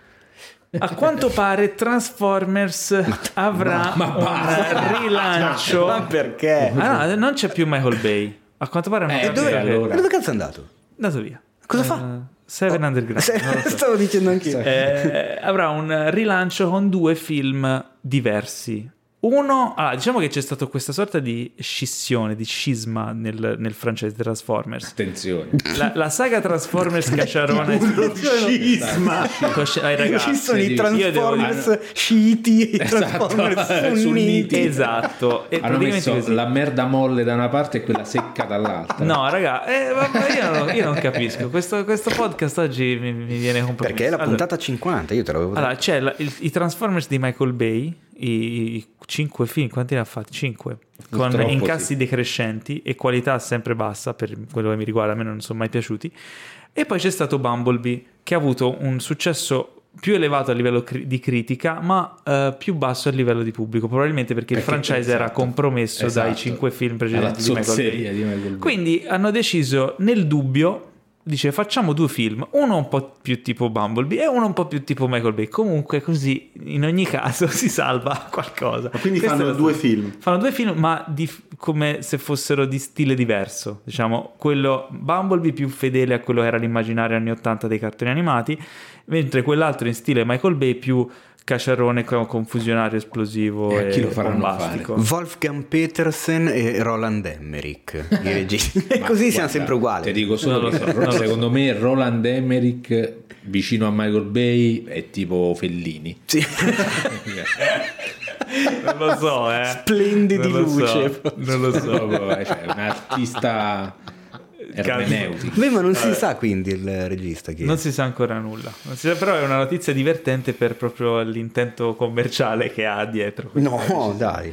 Allora, dunque, eh, è il momento del The Best and The Best. Quindi il The Best ce l'hai tu, il The Best ce l'ho io, ci dividiamo i compiti. Da cosa vogliamo iniziare, ragazzi? Eh, Pietro, da cosa iniziamo? Ma io direi dal The Best. Dal The Best, allora parola a Teo.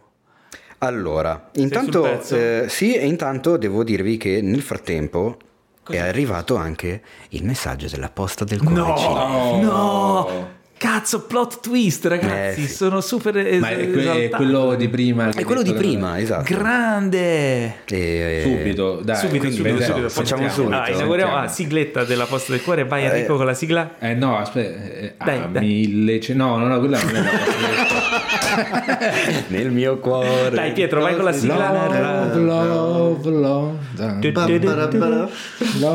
Madonna, che tristezza. Madonna, ma questa era la sigla di Dottor Stranamore. Esatto. Esatto. io non ve lo consiglio perché sono cazzi lì con i diritti. Eh. No, allora fai qualcosa dei Beatles. È rischioso fare qualcosa dei Beatles.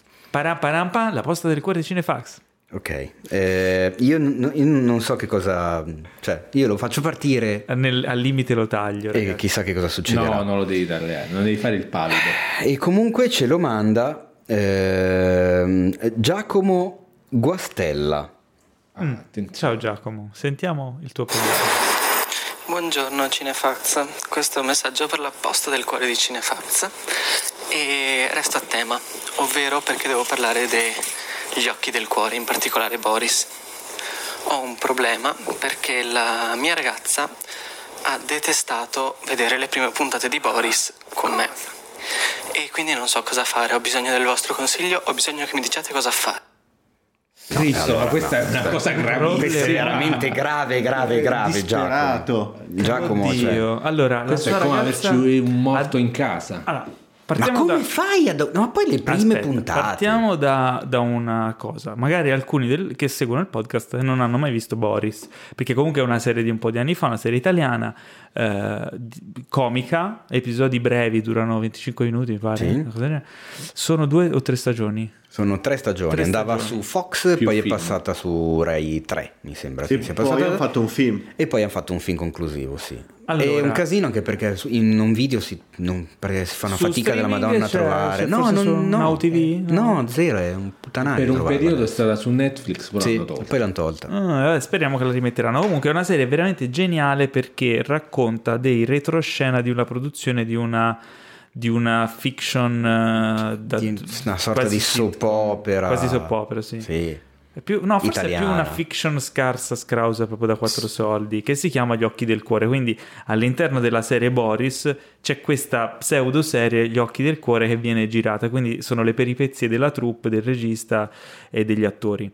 Eh, la serie è geniale perché mostra appunto in chiave comica il retroscena e molti, eh, molte delle loro vicissitudini sono ispirate a cose. Direi che il 90% di quello che sì. si vede è, se non reale, molto plausibile. Più che reale sono ispirate a accadimenti comuni nel, nell'ambito di questo lavoro. Quindi chi, per chi lavora dietro le quinte nel settore, insomma, comunque della TV, del cinema è super divertente perché ci si ritrova. Per chi invece è appassionato è divertente perché vede quello che accade fondamentalmente, tutto quello che di comico accade in questa situazione. Quindi la serie è particolarmente riuscita, molto ben scritta. È, è, è una, quasi una serie in stato di grazia per essere un, una serie italiana comunque dei... Che, che, anni è? 2000... Allora aspetta, fai pensare 2008-2010, sì. Sì, in quegli anni lì eh, è veramente deliziosa. Io quando l'ho vista la prima volta sono rimasto meravigliato che si potesse fare un prodotto così curato a livello di, di scrittura, messa in scena e recitazione e intelligente perché comunque è un tipo di comicità che è sempre c'ha quel guizzo in più, anche quando c'ha delle, delle trovate che possono sembrare stupide, in realtà sotto hanno una scrittura veramente intelligente e, Ma poi, e figa. Cioè, i personaggi, al di là se sei appassionato, se sei uno del settore, ma proprio i personaggi di Boris sono la vita vera, cioè proprio funzionano tutti, è incredibile. Matta, Mattatore è il regista, che il personaggio si chiama René Ferretti, un uomo che uno di quegli uomini che, che, che, fanno quel lavoro solo per avere qualcosa a fine mese, ma che in realtà schifano profondamente tutto la, lo schifo che stanno girando, ma che sono costretti a girare. conflittuale. Eh, interpretato dal grande Francesco Pannofino, che eh, il grande pubblico aveva sentito solo di voce, perché è il doppiatore di Denzel Washington, il doppiatore grande di, voce. George Clooney. di George Clooney, esatto. In realtà è anche molto anche in gamba. Russell Crowe, forse? No, Russell Crowe e Luca Ward. Okay. Eh, Tra l'altro c'è Pannofino in quel ruolo solito, lì, è, nel ruolo di René Ferretti sì, è magico. Cioè è il ruolo della vita. È assolutamente è fantastico. È una serie che ha generato un'incredibile quantità di tormentoni, sì. citazioni, eccetera. Che non, io mi sono reso conto che non solo, solo nel noi che lavoriamo comunque abbiamo lavorato no, no, nel sono, settore televisivo, ma de- in generale hanno debordato, sì. hanno debordato. Eh, non sto a fare l'elenco perché non finiremo più, però se avete visto Boris sapete di cosa parliamo. E veniamo al problema in questione. Come si chiama il nostro amico? Giacomo. Giacomo. Il nostro amico Giacomo ha questo problema. Secondo me c'è una soluzione molto molto semplice. Eh, lasciala. Quella è una soluzione facile. Oppure il caro ve- me- vecchio metodo Ludovico Van. Ma io non capisco. Allora, parto col non spiegarmi proprio come sia possibile. Cioè, lui addirittura dice le prime puntate. Quindi, cacchio, dovrebbe ormai esserti. Le prime due, ha detto. Ah, le prime due, me l'ho dimenticato. Secondo me due sono un due. Pochine. Però, cazzo, già nelle prime due, cioè io Parti ho gli anni che ho, cioè già, nel no, senso viene già fuori tutto. Cioè... Non, ha, non, ha, il senso dell'umore. Non è ambientata questa serie in Cambogia. Ho la soluzione. Ho la soluzione. Come, ha detto anche come si chiama la, la sua ragazza? No. no, non c'è. Vabbè. Ragazza di Giacomo. Eh, due sono le, le situazioni se tu non riesci ad apprezzare questa serie, non c'è niente di male. Probabilmente ti manca il senso dell'umorismo. Esatto. Quindi hai un deficit. Eh, non si muore di questa malattia, credo, eh, ma sappi che ti manca qualcosa.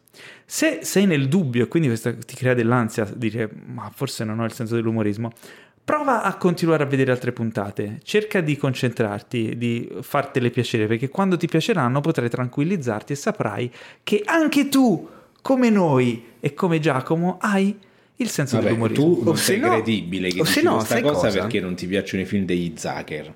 Bravo. Ma che c'entra? Io ho un non senso dell'umorismo diverso. Sei, non c'hai l'autorità diglielo, per dire questa diglielo. cosa. È O vero, se no- potrebbe avere del...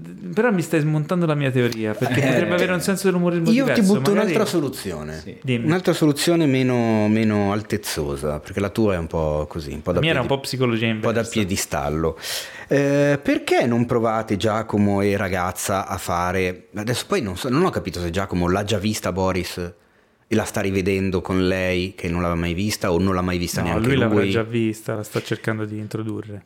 Allora... A fare in- cosa te? Non possono fare sesso mentre guardano No, Boris, no, attenzione, attenzione, tu hai, hai appena detto uh, introdurre, quindi vabbè. Ehm, Inserire. No, allora è un altro, un altro gioco, fare una serie di scommesse sul destino dei personaggi. Tu ce l'hai sta cosa delle scommesse? E scommetti poi- qua, scommetti là. Sei pupo. Tu pensa che in realtà non... Ecco.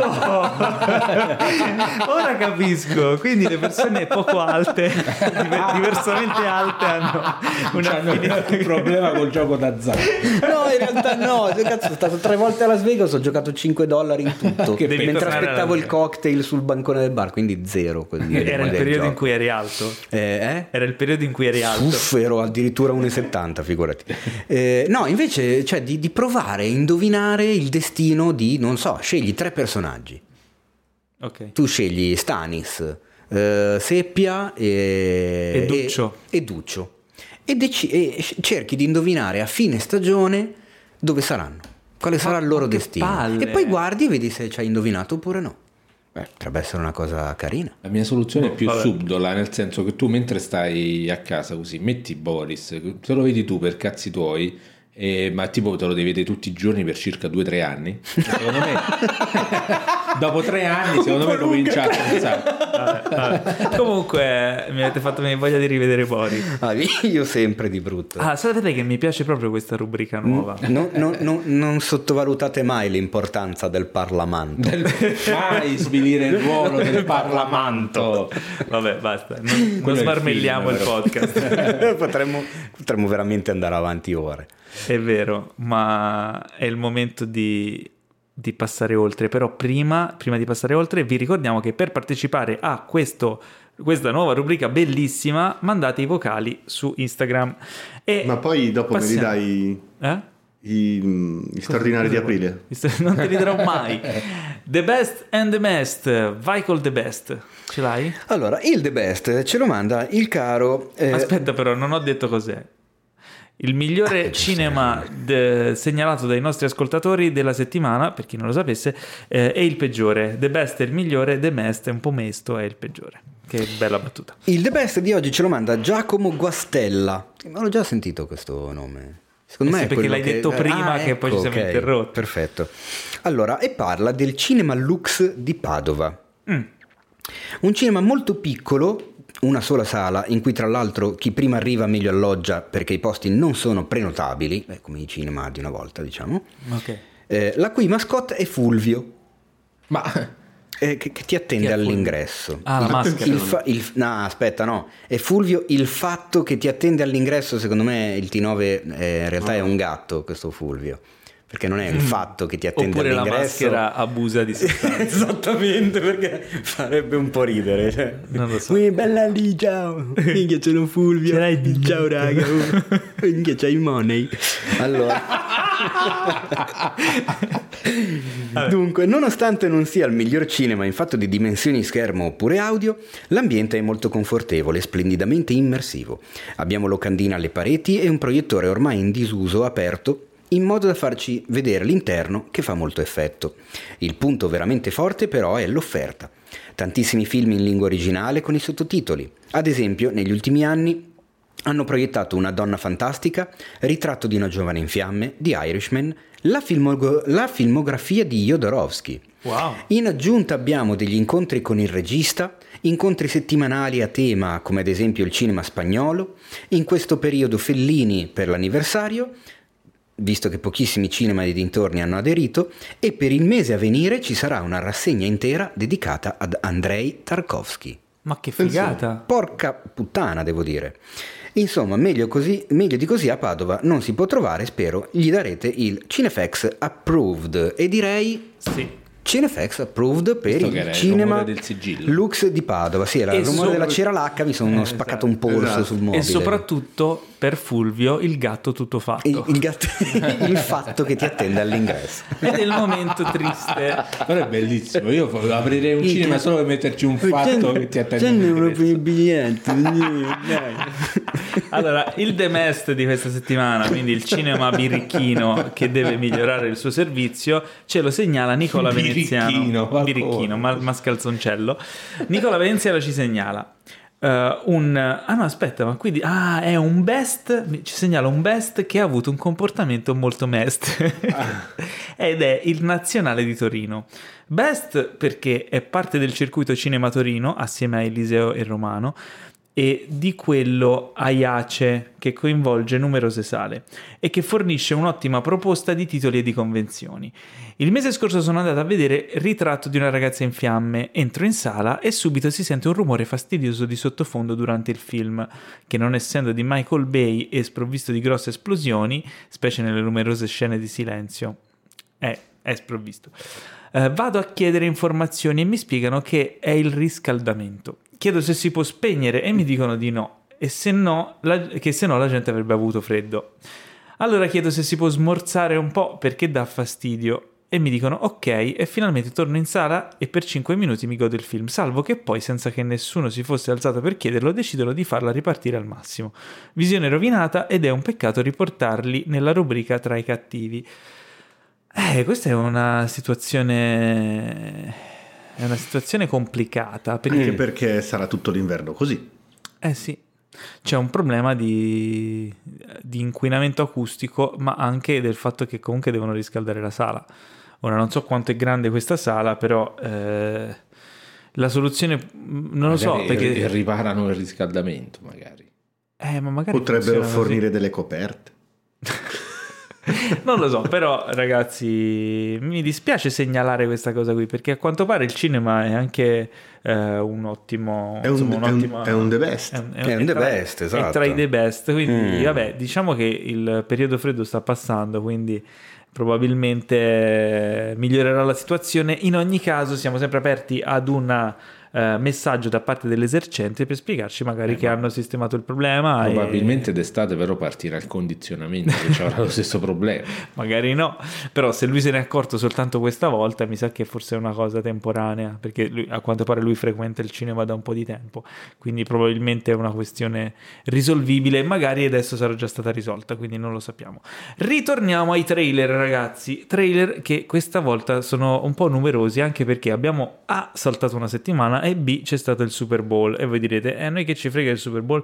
Il Io Super visto. Bowl l'hai visto tutto? Sì, tutto. In realtà il Super Bowl è molto importante a livello promozionale perché è l'evento televisivo numero uno eh, in America e quindi eh, insomma tutti i film in uscita, le, le, major che se lo possono permettere acquistano un, uno spazio pubblicitario sul Super Bowl, quindi sono dei mini trailer anche perché sono trailer molto brevi. Eh, tra l'altro, spazio di 30 secondi che costerà tipo un fottio di milioni. Eh, tra l'altro, quando esce il Super Bowl, escono anche, sono molto divertenti da andare a vedere su YouTube, gli spot, le, insomma, le pubblicità che vanno in onda sul Super Bowl, anche non. Uh, non uh, trailer e ce ne sono state alcune, le ho viste l'altro giorno, molto molto divertenti, tra cui quella di uh, Walmart che mi sa che era quella mi, di cui mi volevi parlare Teo, no, non l'hai vista quella di Walmart? Walmart ha fatto una, Walmart è una catena di supermercati famosissimi low cost in America, ha fatto una, una, uno spot pubblicitario tutto a tema cinema, dove si incrociano i personaggi di un casino di film di fantascienza per dire alla fine che tipo, ah, i prezzi di Walmart sono da fantascienza, però, però lo spot è molto molto figo, molto cinefilo, andatevelo a recuperare su, su YouTube. E tra l'altro è fighissimo anche, non c'entra nulla, però l'intermezzo...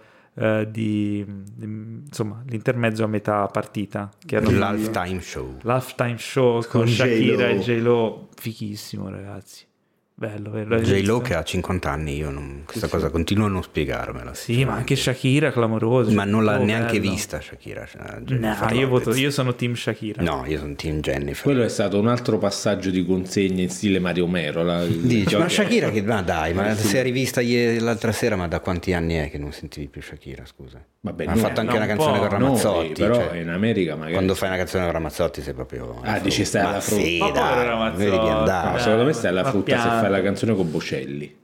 Dici? Ma no, ma perché? Mi sa che Shakira l'ha fatta la canzone.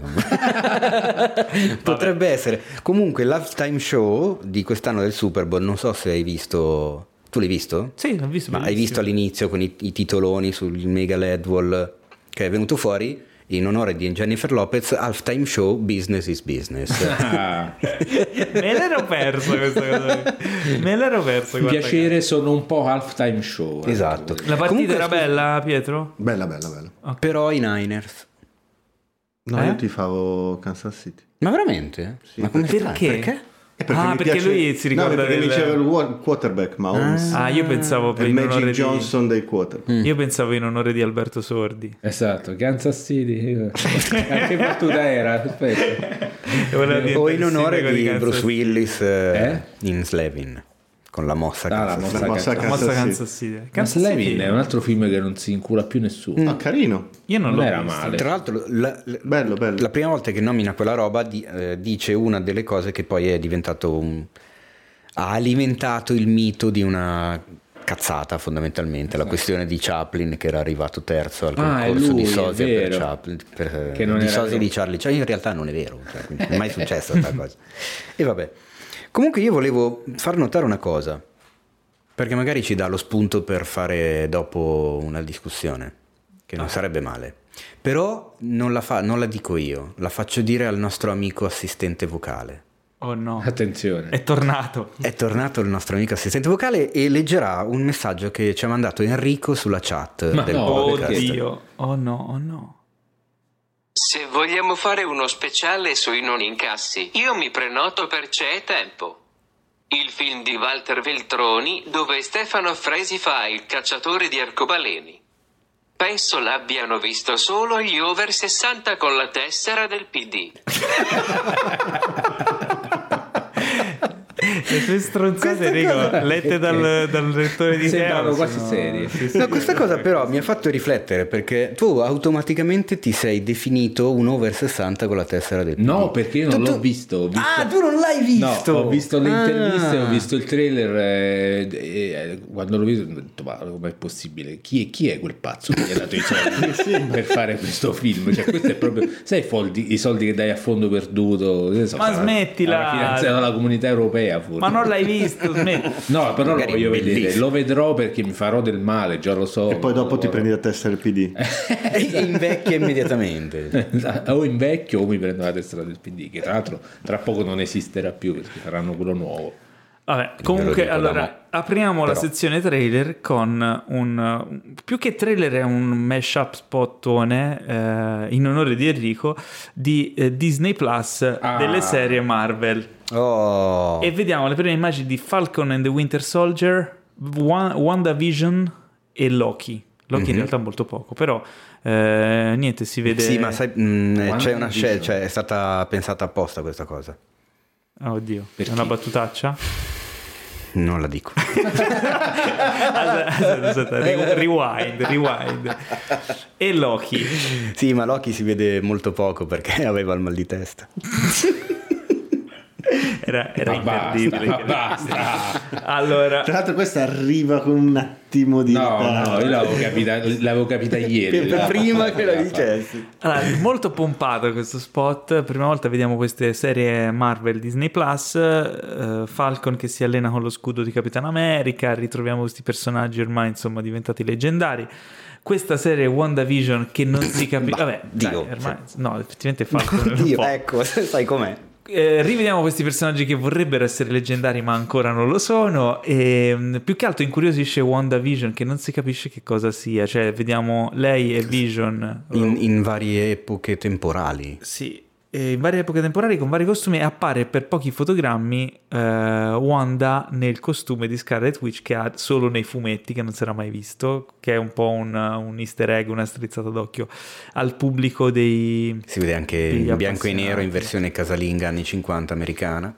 Potrebbe essere quella secondo me potrebbe sorpresa. essere sarà che è quella che ci hanno mostrato di più in questi pochi secondi di teaser. Mm-hmm Sarà che sinceramente non ho mai provato troppa simpatia per Falcon eh, o per il soldato d'inverno e, e Loki sa il cacchio che cos'è e quindi probabilmente anche loro l'hanno spinta un po' di Vabbè, più degli Loki altri. È lui che fa le faccette per tutta la stagione. In realtà pare che sia eh. Eh, ambientata Adesso come si fa a non fare spoiler? Epoche. Esatto, bravo, sì. Beh. Perché lui viaggia di qua e di là. Di qua eh, come un, un passeggiatore. Sì, così. Boh, se, si vedrà. Si vedrà Difficilissimo parlare di questa cosa. E inoltre eh, hanno sparato fuori un altro trailerino di Black Widow che però diciamo non è che aggiunga più di tanto rispetto a quello. Mm. Anzi, forse. Il sospiro di Teo. Eh, il sospiro di Teo lo devo condividere. Forse quello che aggiunge non migliora la situazione. Come posso mm, dire. No. Allora, mi sembra diventare abbastanza palese il cambio della guardia, nel senso questo film Anche Black qui Widow, abbiamo un passaggio di consegna. Esatto, questo tutto Black un passaggio di consegna questa, questa puntata, sì. cioè. mi, sembra, mi sembra confezionato Black Widow appositamente per far uscire di scena Scarlett e far entrare Florence Pugh. Puff. Più. Puff. Più. No, Florence Puff. Oh. Florence Pugh è il servizio streaming che aprirà l'attrice più avanti. Florence Pugh su Disney Plus. Vabbè. E Florence Pugh si vedrà solo in Toscana. Bravissima. Enrico, mentre vedevamo il trailer, fa: Ma io questa l'ho già vista. Esatto. E ho detto Midsommar. Esattamente. Eh sì. E piccole e, donne. E lui ha detto tipo, ah, già finito di fare film belli. Sì, beh, come, questo è come le band eh, indie che no, fanno un disco buono e poi subito si vendono alle major. E questo è uguale. Ma fai un film so. buono e poi vai a fare i supereroi de, della Marvel. Ma guarda, cioè entrare comunque nel, nel cast cioè può essere secondo me l'importante positiva. è che tu non, che uno non bravo lui, basta che non fai solo quello. Cioè nel senso ad eh, esempio eh, una Scarlett Johansson che è dentro il Marvel Cinematic Universe da più di dieci anni ti fa Merry quest'anno è, è, venuta fuori con due film come Jojo Rabbit Storia di un matrimonio che insomma sono proprio da buttare via, al di là dei nomination, premi ricevuti. Beh, nell'arco eccetera. comunque di questi anni ha fatto Hair. Ha fatto un sacco di sì. Fatto... Beh, oddio, aspetta, Hair l'ha fatto come voce. per modo di sì, dire. Beh, non era neanche lei, cioè è stata tirata in mezzo dopo e... Ah sì? Sa il cacchio. Eh sì, era Samantha Morton l'attrice con cui ha recitato Joaquin Phoenix in realtà. Ah, è vero. È per quello che si chiama Samantha nel sistema operativo. Poi una volta in montaggio non si sa perché, non l'hanno mai specificato e chiarito del tutto. Spike Jones o Jones, che Jones. si voglia, ha detto: Ma sai che c'è? Mi spiace, Samantha. Niente, la tua voce la togliamo del tutto e chiamo Scarlett Johansson e il rifaccio doppiare Beh, poteva... tutte le tue battute. Magari poteva essere anche Ora. un discorso di mm, marketing come si dice, divergenze creative. Ho capito, ma non lo sapevi prima. Cioè, sì, eh no, a un certo punto dico, oh, sai che possiamo agganciare Scarlett Johansson e fargli ridoppiare tutte le parti di eh, Samantha e così incassiamo molto di più? E lui ha detto, ah, ok. Vabbè, comunque... È un'ipotesi, eh, non sì, lo sì, so. Magari c'era qualcosa che non gli funzionava, boh, mm. non lo so. Comunque, Beh, ha fatto la, anche... voce di, la voce di Scarlett Johansson, sebbene sai che io non è che sia un super estimatore di Scarlett Johansson, cioè in realtà la trovo brava, ma non... Cioè, no, beh, aspetta, la voce in Her è veramente grande, sensualissima, eh, sì. Sì, Mi è capitato di sentirla due minuti, mi spiace, eh, Michaela, Michela o Michaela, se ci stai ascoltando, perdonami, devo dire le cose come stanno. Sicuramente ci starà ascoltando, anzi oh, Ciao, eh, ciao Ramazzotti, ho, ho sentito visto... Her due minuti, tre minuti doppiato in italiano. È una roba imbarazzante, è un altro film. È veramente un Un'altra cosa film. imbarazzante è il nuovo film di eh, Muccino dove c'è la Ramazzotti, ho visto il trailer e non, non, ho, non ho smesso di ridere dal primo secondo fino alla fine. Vabbè, allora, Beh, comunque scusa, ma ha fatto anche Under the Skin. Scarlett ah, Johansson eh, sì, in questi sì, anni. Sì, Quindi certo. si è adatta eh, anche ad un cinema molto particolare, molto autoriale, molto quasi invisibile, perché non credo neanche sia uscito così capillarmente il film di Jonathan no. Glazer. Eh, no, mi sembra che, che, era uscito, però probabilmente è rimasto poco. Eh, esatto. Quindi l'importante è anche se Florence Puff è più. diventata... Ah, io la, più. ti ho detto che la chiamerò si sempre... Più, ma è più simpatica Florence Puff. Anche a lei piacerebbe. Pare. Florence, se ci stai ascoltando, eh, fammi sapere se, se, ti vai. Eh, sì, sempre lì. Chiama, chiama la Ramazzotti. Però devo dire, comunque lei nel ruolo mi sembra che c'è credibile. Anzi, mi sembra più credibile di Scarlett Johansson. Secondo me la Johansson non ci aveva più voglia. Secondo me la Johnson non è mai stata credibile nel ruolo di Black Widow. Ma, mm. qui ma io l'avevo letto da qualche parte che lei comunque si era tolta di mezzo da, dagli Avengers perché si era rotta i coglioni. Mm. Eh, in effetti, pigliare 20-22 milioni a film è eh, rottura di basta. cazzo. Eh.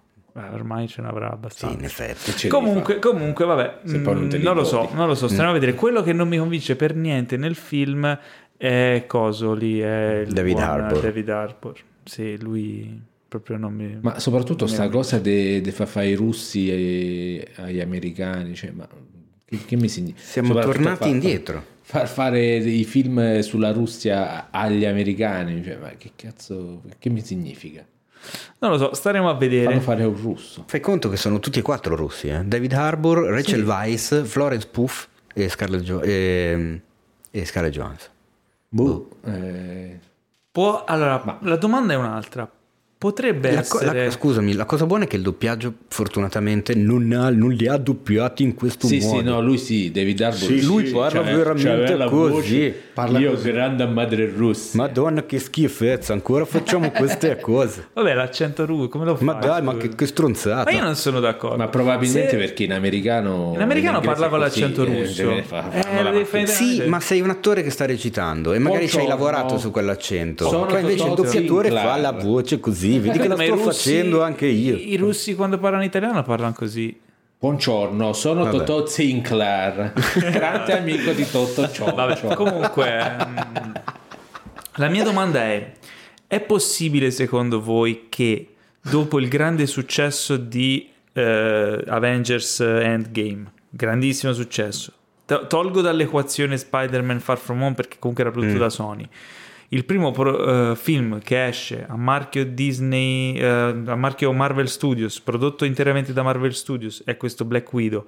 Se fosse un film così così, sicuramente incasserà un botto, eccetera, ma se non fosse un granché, dopo, uh, dopo appunto il grande esploit, cioè c'è questa possibilità e se così fosse non sarebbe una grande caduta di stile?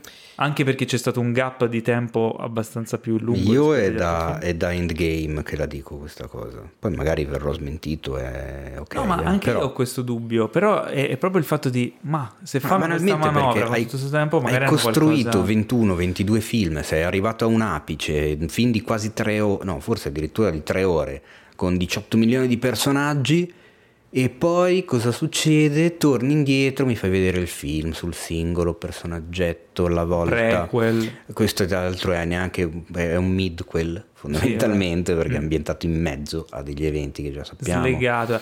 Secondo me ci sarà una, so. secondo me allora io mi aspetto dentro una, una bella sorpresona, nel senso che poi lo vai a vedere e dici "Ah, ma non era così, era una figata". Mm. O almeno è quello che spero. Se così non sarà, ci rimarrò sicuramente deluso.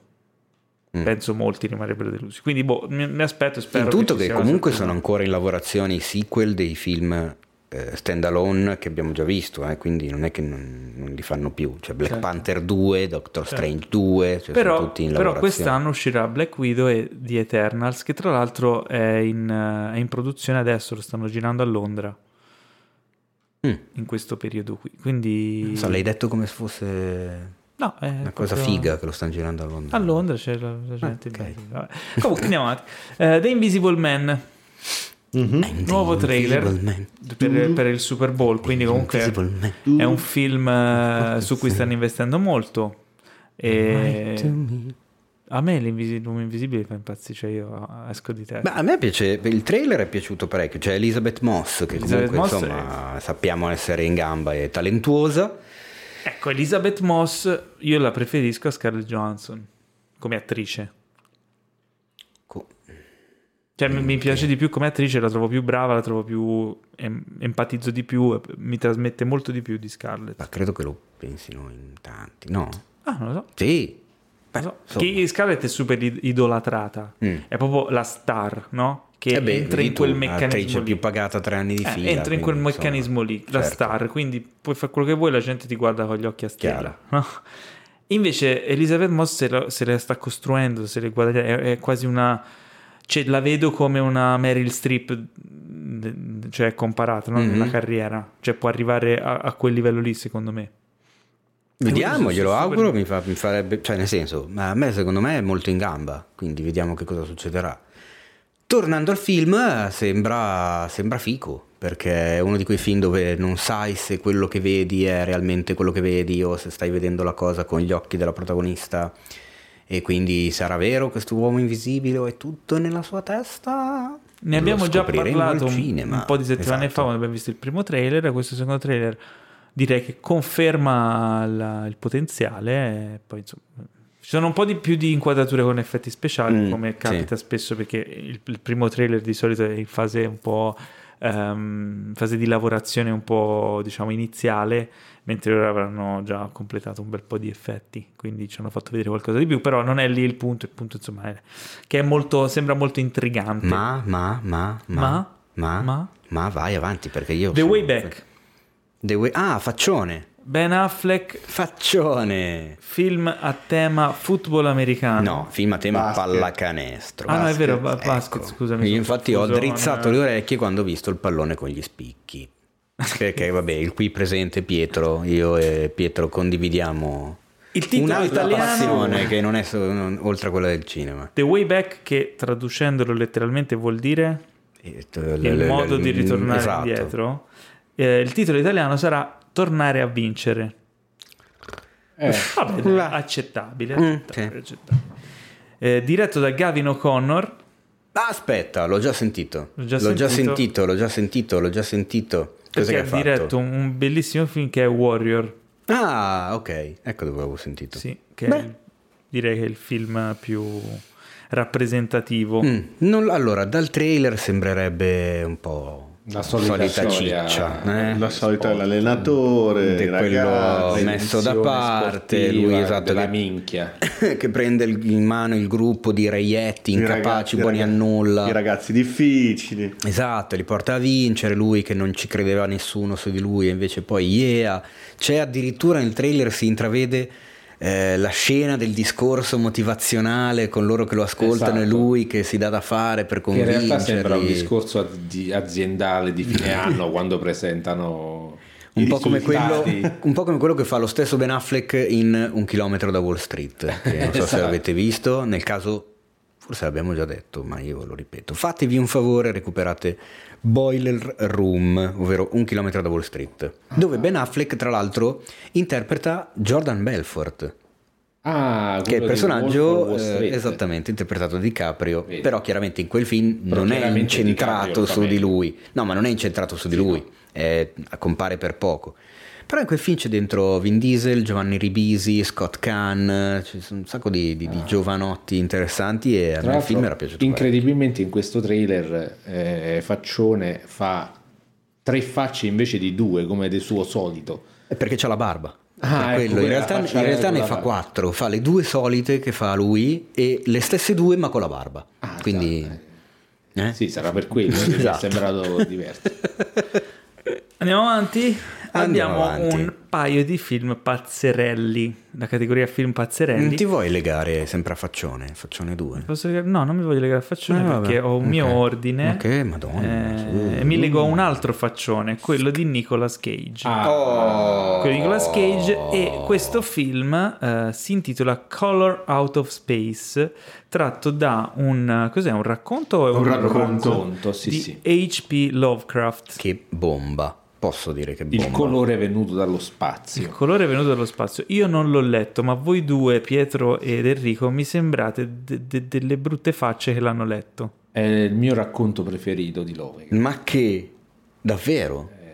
Perché? di quelli che ho letto, chiaramente non l'ho letti tutti perché sono in È tipo la eh puntata beh, più sì. bella della settimana. È uno, dei, migli- è uno dei migliori. Sì, sì. Perché, eh, Comunque, posso vai, raccontare di, questo prego, aneddoto si inquietante? Si figuri, mio dottore, si immagini, prego. C'è questo aneddoto perché io Lovecraft l'ho iniziato a leggere perché lo leggeva mio padre.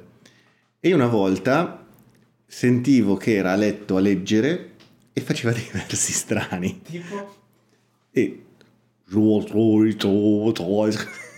perché, Madonna santa. Perché fondamentalmente era posseduto. C'erano, c'era, aveva trovato il modo di leggere in modo teoricamente gutturale come voleva Lovecraft i nomi degli dei degli antichi quindi Yog-Sothoth, Azathoth e li leggeva era un po' inquietante come cosa. E tu sei andato lì, hai aperto Ma la porta. Sei, sei, entrato, hai aperto la porta e aveva dei tentacoli. Esatto. no, c'era un cerchio che... magico dove uscivano gli antichi. Suonava il violino come Rick Zan. Mamma mia. È inquietantissima sì, cosa. veramente inquietante. Chiusa la parentesi. Pietro, non vai. sapevo che, che, tu fossi il figlio di Cthulhu. esatto. No, questo racconto qua era, è, è interessante perché non c'è niente di tutto questo, dei tentacoli, un cazzo, c'è solo questo colore che a un certo punto arriva dallo spazio e si va, va a finire in un pozzo. E, è, è, tutto raccontato in modo minimale, cioè c'è questo colore che, che arriva e a un certo punto cominciano a impazzire tutti e cominciano a succedere cose strane. E secondo me era una cosa infilmabile, perché come fai a rendere visivamente un colore che ha una personalità maligna. Vabbè, meglio un colore di un odore. Sì, mm, sì però è, è, comunque complicato. Eh certo. Cioè, là, secondo me, la chiave giusta per fare questo film era vedere gli effetti che questa cosa ha eh, sulle persone e come, e come rende pazze le persone. Qui nel trailer eh, che ho visto invece si punta molto sull'effetto speciale, la raggi laser, X-Men, le solite cose. Io Quindi, ma me, non abbiamo alli... ancora visto il film, magari no, il film funziona lo stesso. Sicuramente il film lo andremo si allontana dal perché, racconto. Insomma, sempre Io dico una vedere, cosa, però faccio lancio una provocazione. Le secondo voi si sono abbassate. Si sono abbassate, ma secondo voi non hanno perso l'occasione di farlo in bianco e nero? Perché, no, perché? Non lo so, così. Beh, voleva essere una battuta? No, no, è veramente, nel senso che comunque parla di, del colore. Ma guarda che non è detto una cazzata in Se effetti. l'avesse fatto in bianco e nero tu il colore non lo vedi, ma loro lo vedono e quindi lo vedi dalle reazioni. È come lo squalo che non lo vedi mai per tutto il film e, e inquieta di più. Poteva, poteva Sopra, essere soprattutto puoi inventarti il fatto di fare dire a loro che è un colore che non hanno mai esatto, visto prima. Esatto. Se invece lo fai a colori eh, eh, fucsia, eh, per forza è rosa, fucsia, quello che è, quindi insomma. Io però volevo chiedere un'altra cosa perché mh, da ignorante non lo so, ma quante volte abbiamo visto finora Lovecraft eh, portato al cinema? Molto, molto poche. Vero? Molto eh, poche, infatti non si è mai capito. Per esempio, un, da, da, tanti anni si parlava di, allora. di, Guglielmo del Toro che voleva fare le montagne della follia. Sì, eh beh, che cacchio. Che però gli ha, dopo Prometheus ha detto non facciamolo più perché Guarda. ci sono tanti elementi di Prometheus che teoricamente sono simili al, al Montagne Fle. Secondo me no, però pare che la produzione abbia bloccato. Uno... Ed è uno dei romanzi brevi più in, interessanti di Lovecraft. In realtà non sono così poche. Ci sono ben 190 titoli. E probabilmente però tutti di sì. in brutti. Eh, ho capito. Ma stai scherzando? 190 titoli. E solo uh, nel 2000 eh, 19 ce ne sono, vabbè, uh, un paio sono dei corti, però di lunghi ce ne sono due, perché c'è anche, oltre a Color Out of Space, c'è Psychopompos. Gli psicopompi. Esatto. Sono presenti anche nei libri di Stephen King. Poi molti sono corti eh, di questi titoli, però... Cioè diciamo che comunque ci hanno... Ci ricordiamo per esempio Reanimator è tratto da ah, Lovecraft. È vero. Eh, ah. Che è forse più famoso diciamo a livello eh, cinematografico. Le, Ricordiamoci che comunque Stephen King prende a mani basse da, da Lovecraft, anche citandolo proprio e creando dei racconti dentro il mondo che Lovecraft ha creato, quindi... No, ma poi a livello cinematografico io non mi andrei proprio a focalizzare sul racconto di Lovecraft, ma quanto, ma soprattutto sul, sull'horror Lovecraftiano inteso come, come genere. Mm quindi c'è tutta la roba dei Carpenter. Esatto, eh, stavo, stavo, dicendo e, siamo sempre lì. Siamo sempre là. Eh sì. Cioè la cosa, anche se la cosa non è un racconto di... Insieme della, follia. Insieme della follia. Insieme della follia, è vero. Il Signore sta... del male, mm. cioè, la, The Fog, perché poi quando il male è male puro, non giustificato ed è rappresentato da un elemento piuttosto che da una persona, eh, quello là si può dire che praticamente oppure dove succedono cose eh, inspiegabili, dove c'è l'ignoto in generale, dove a fare paura è il terrore per l'ignoto. Mm-hmm. Beh, mi, ritornando a quello che diceva Pietro su, eh, su King, mi viene in mente un The Mist, che è anche quello è parecchio Lovecraftiano nel finale lo dichiara totalmente non so se l'avete visto sì sì visto. Sì beh quando c'è stanno nebbie esatto cose... e poi il finalone quando poi si scopre si vedono tra l'altro il, il, senza fare spoiler senza, esatto senza spoilerare. il finale del racconto è molto più a lieto fine del finale del film che è molto più raggelante. Ah sì. vedi? Sì, sì. Mm. la nebbia finisce in modo più positivo mentre Mm. quello il, il racconto il finale del film è molto è molto è, il film è un po' un B-movie eh, se è, vogliamo. però il finale è veramente inaspettato mm. per quel tipo di film. Assolutamente sì, ma andiamo avanti con l'altro film pazzerello di cui parlavo prima. Il film si intitola Guns Akimbo ed è uno dei film che aspetto di più. Addirittura. Sì, assolutamente. Daniel Radcliffe è questo ragazzo qualunque che si trova praticamente rapito, sviene, si risveglia con, pist- con due pistole inchiodate alle mani e deve partecipare a una sorta di gioco al massacro eh, cercando di sopravvivere. Diciamo, questo è un po' il concept. È super, super pop, super casinista, eccetera. E, e Colora- adrenalini, coloratissimo. Fa ridere comunque vedere il caro Daniel, che a me sta abbastanza simpatico, insomma, l'ex Harry Potter. Beh, sta in, provando a uscire perché è eh, difficile, eh? In magliettina, calzoncini, vestaglia e pantofoloni a forma di zampa di cane, di peluche, Bellissimo. con due pistole inchiavardate nelle mani che deve appunto rimanere in vita inseguito da dei personaggi assurdi, molto mezzi... Mi, mi, Mi ricorda un po' l'universo tipo Tank Girl, quelle cose lì, non so se, se avete presente. Una colori, sorta, una sorta di colori. Mad Max però contemporaneo e... Eh, come si dice, urbano. Invece come stile di film mi ricorda Crank.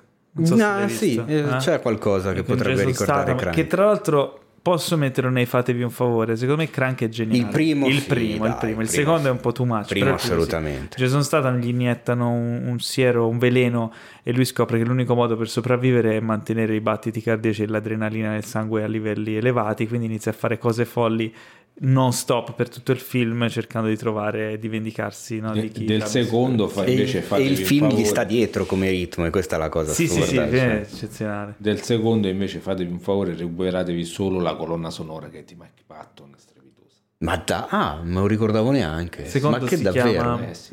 Crank High, high voltage. High voltage, esatto. Aspetta, la scena, comunque, allora, la scena quella... Quella è nel primo. È nel primo, ah sì, ok, sì, perfetto. No, no, non, spoileriamo. non spoileriamo. Però ah, il secondo non è sicuramente a livello del primo, uh, però vi scimmierete così tanto col primo che probabilmente gli darete una chance eh, sappiate che rimarrete un po' delusi, ma anche il secondo c'ha qualche... Il secondo a livello visivo ha delle idee clamorose perché mi ricordo che si erano inventati la qualunque a livello proprio tecnico perché erano uscite da poco le GoPro. Mm. E ci sono delle scene girate con, con, con, delle GoPro messe su dei rig assurdi tenuti in mano dallo stesso Jason Statham. Cioè, visivamente vanno, sì, sì, sperimentano anche, clamorosamente. Anche, anche, non sempre riusciti. No, esatto, però è divertente da, per quello, ecco, non aspettate. Un terzo crank lo vedrei volentieri, però c'è Ganza Kimbo, quindi esatto. lo, lo, lo, useremo come Daniel Radcliffe, nuovo Jason Io Statham. Ho, ho molta fiducia in questo Ganza ah, Devo Kimbo. dire che nell'immaginario, secondo me, il ehm,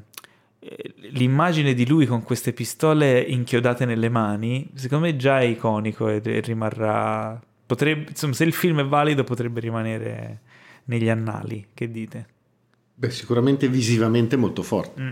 Sì, sì. Cioè, è, è, caratterizzato, nel senso, è una di quelle robe che diventa subito action figure, non so come spiegarlo. ah, sì, cioè, lui in vestaglia, calzoncini, ciabattone a forma di zampa di cane e pistole inchia- inchiodate ai polsi. L'effetto contrario, cioè è troppo, secondo me è troppo, tutto troppo poser un sì, po' sì, troppo costruito. Mm, sì, è un po' Beh, spinto. Sì, no. ma alla fine se, se, la storia è davvero questa di questo giocone al quale che è un po' la decima vittima volendo, cioè no, no.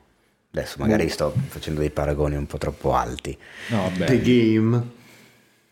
Ma anche ma mi ha ricordato di più la decima vittima come, come senso, cioè insomma un killer e una vittima, questo gioco, la decima vittima ragazzi fatevi un favorone. Voi mi auguro eh. che l'abbiate visto. No, non l'ho visto. Madonna. No, neanch'io, ma... No, davvero. Porco cane.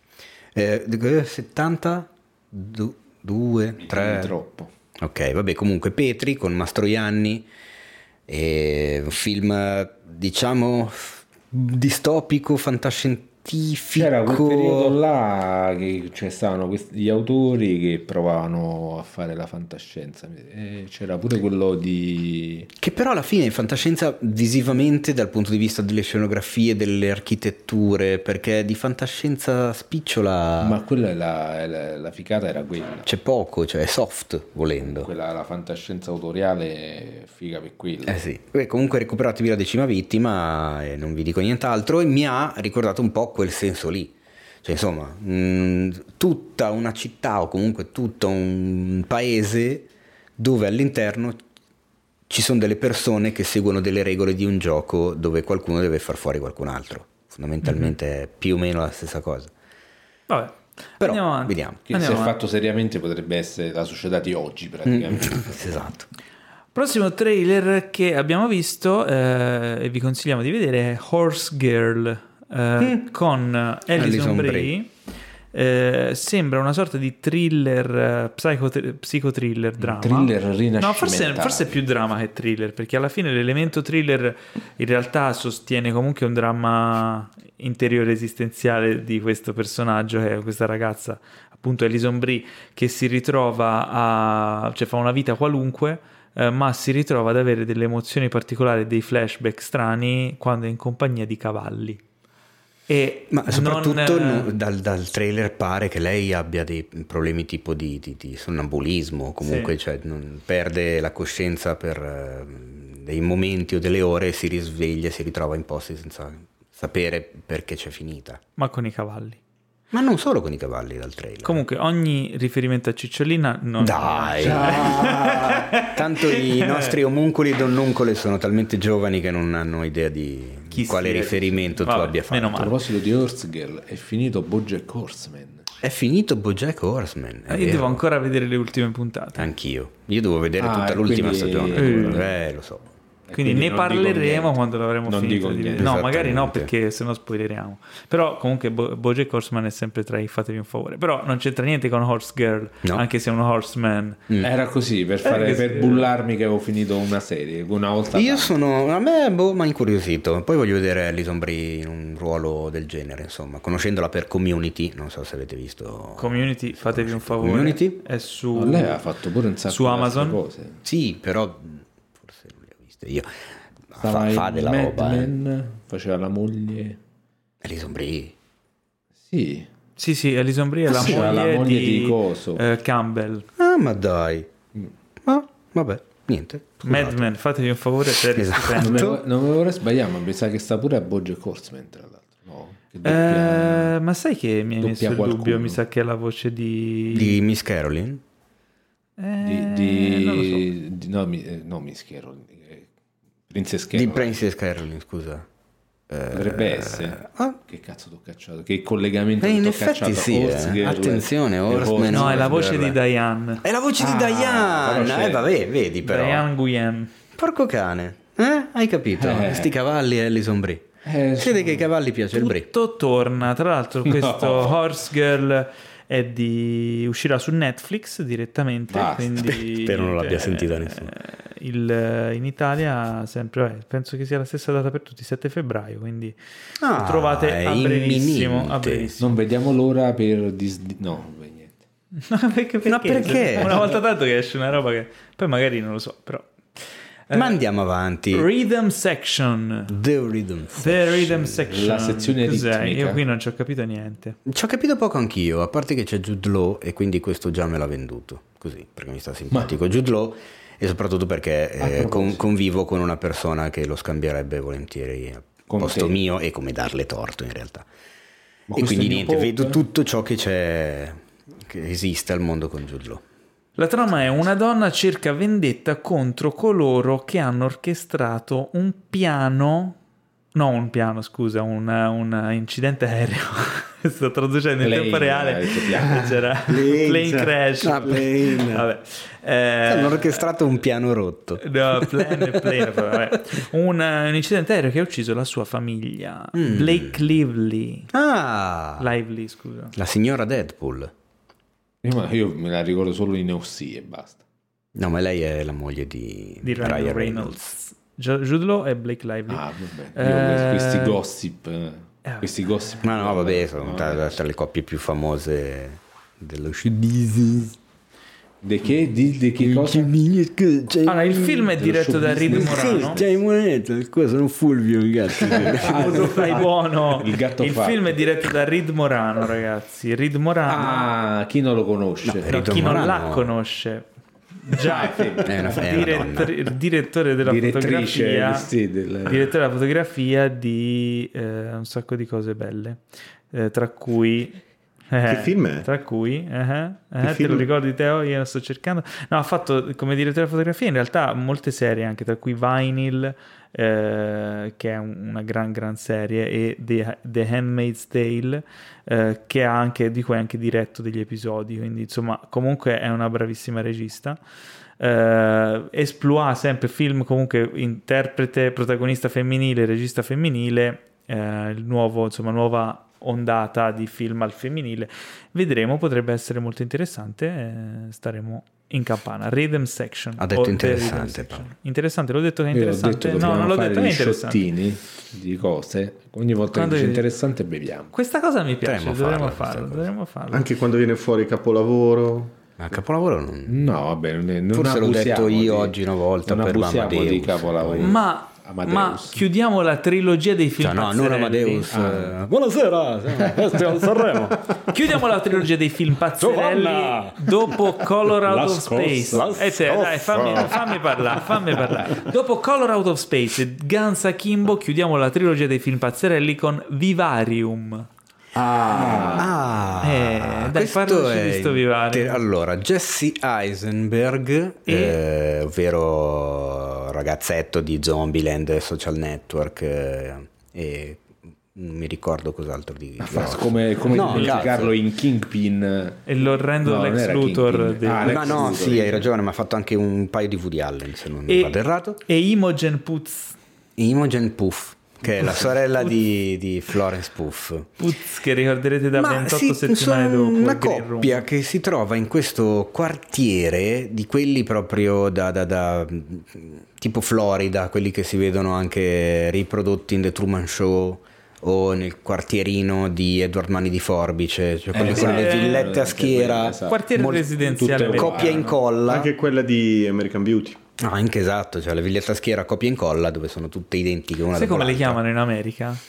Helicopter houses. Eh? eh? Helicopter houses. Cioè case da elicottero, perché sembra che le ha tipo portate, le ha piazzate un ah, elicottero. Ah, non l'ho mai sentita. Sì, sì, in America no, le chiamano così. Pensa a te. Sembra che siano tipo atterrate, tipo da, sganciate da un e elicottero. Però c'è un qualcosa di oscuro. Ah, mistero. Mistero, è qualcosa un thriller di strano. rinascimentale. È un thriller rinascimentale. eh.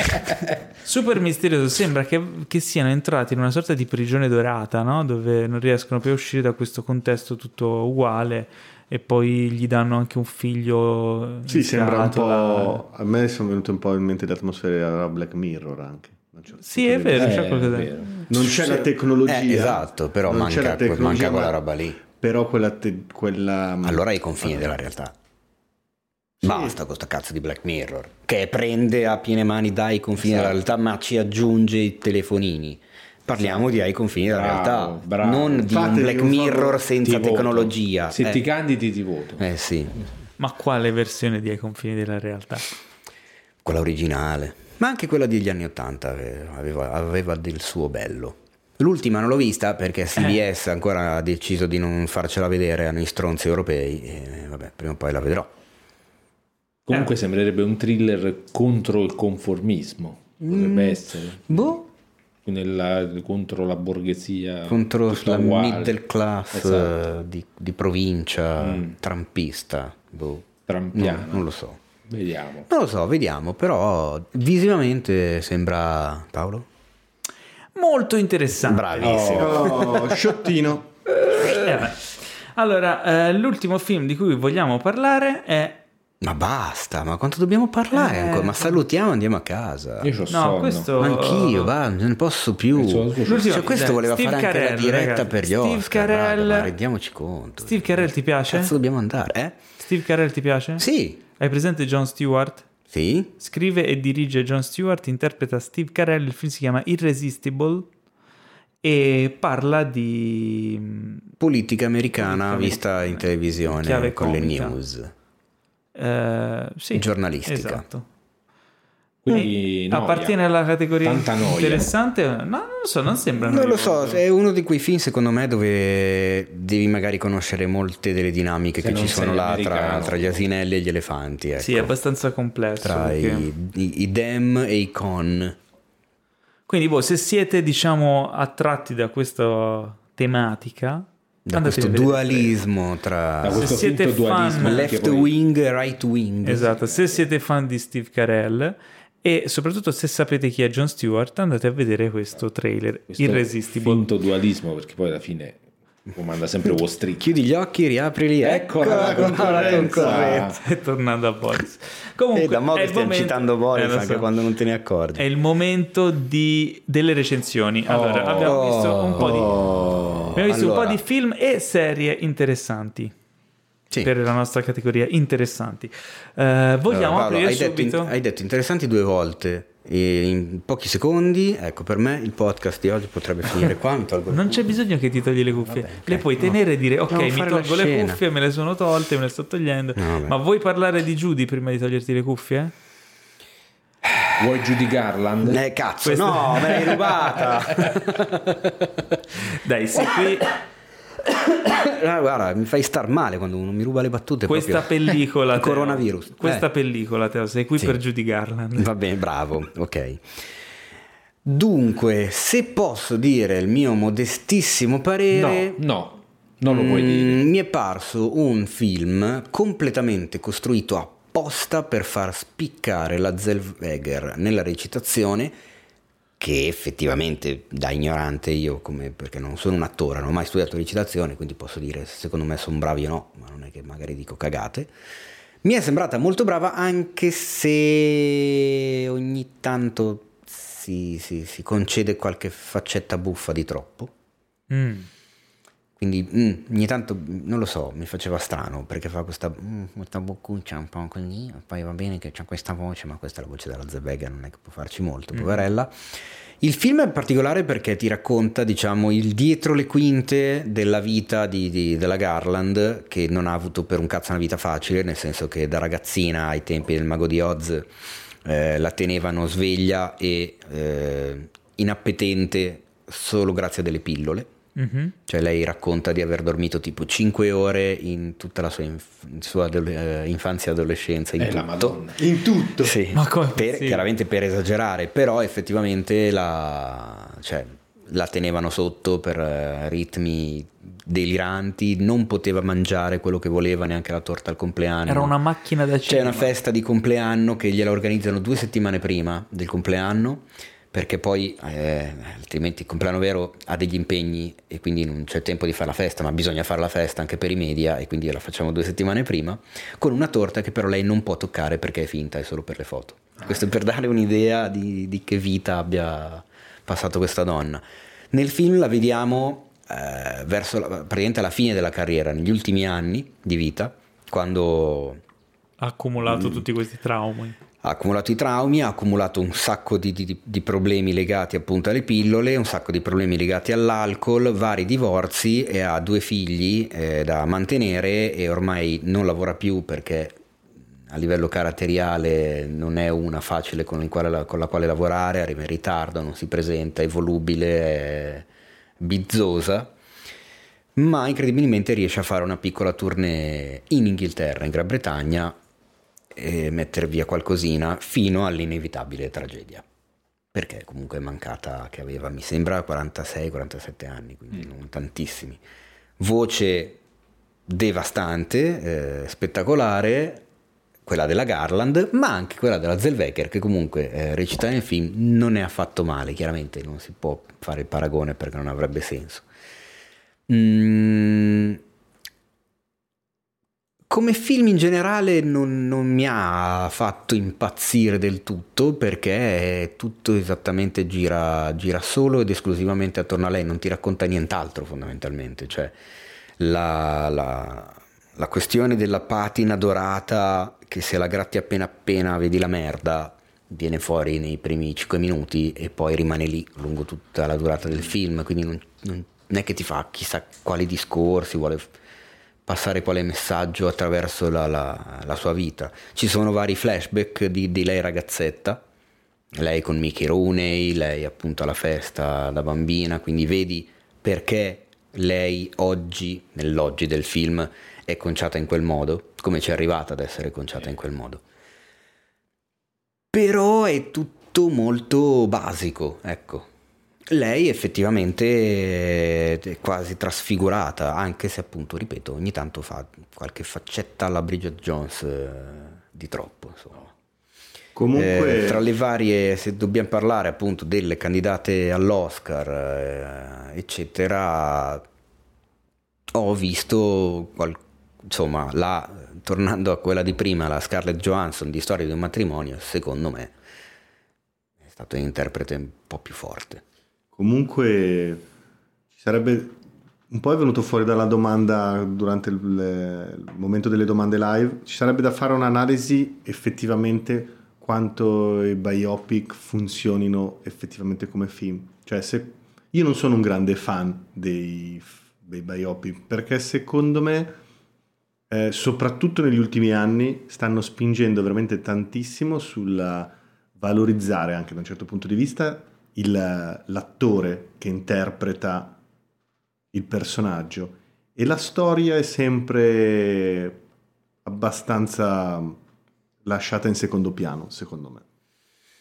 Ah, dipende. dipende eh, vengono in mente ultimamente due film biografici che mi sono piaciuti parecchio e che però non rientrano in questo... Di... Ecco, Judy potrebbe rientrarci, ma ad esempio L'ora più buia con Gary Oldman Churchill e Rocketman con Taron Egerton Elton John secondo me sono due ottimi film biografici. C'era pure quello dove di... però Rocketman è un comunque è un film che ti racconta il personaggio in, in t- tutte le sue sfaccettature, non c'è un, una storia, non è che non l'ho visto. Cioè, no? Richard Jewell, per esempio, è la storia di questo Richard Jewell. Però è la storia legata a un evento. Esatto, non è non che è... si deve un, no, biopic, è un, no? È, un, certo. è, un, film su un fatto realmente accaduto, però è anche la storia di Richard Jewell, quindi in qualche modo è anche un, un biopic, no?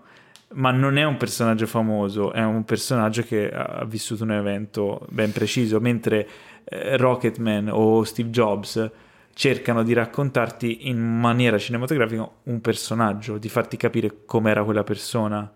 E Ma anche Judy allora volendo non è un vero e proprio film biografico perché non ti racconta un arco del personaggio, ti racconta veramente po- po- pochissimi mesi eh, di sì, vita di questo tra- personaggio. Riesce a trasmetterti chi era lei? Sì, beh, eh, allora sì, sì, sì allora sì cioè è biografico in quel senso lì, che forse è effettivamente biografico, viene da eh, biografia. Hai capito, è quello che... Dovrebbe raccontare punto. tutta la storia, in realtà...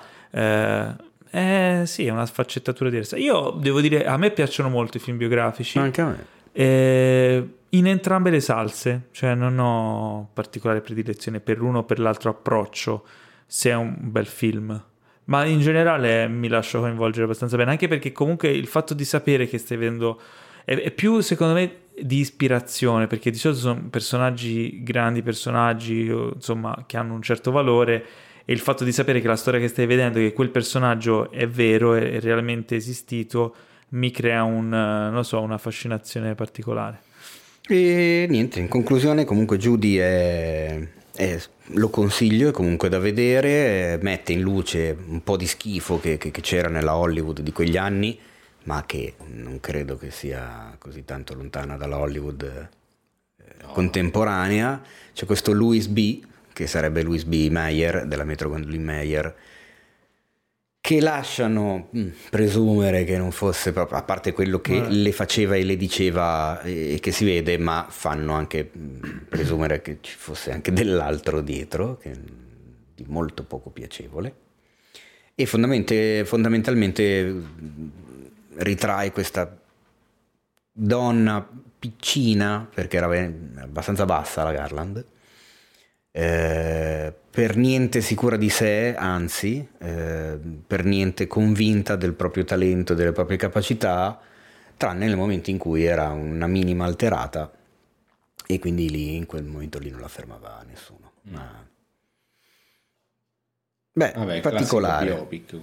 Sì, però appunto... Vabbè. A me non mi era dispiaciuto quello di Clint Eastwood sui Four Seasons.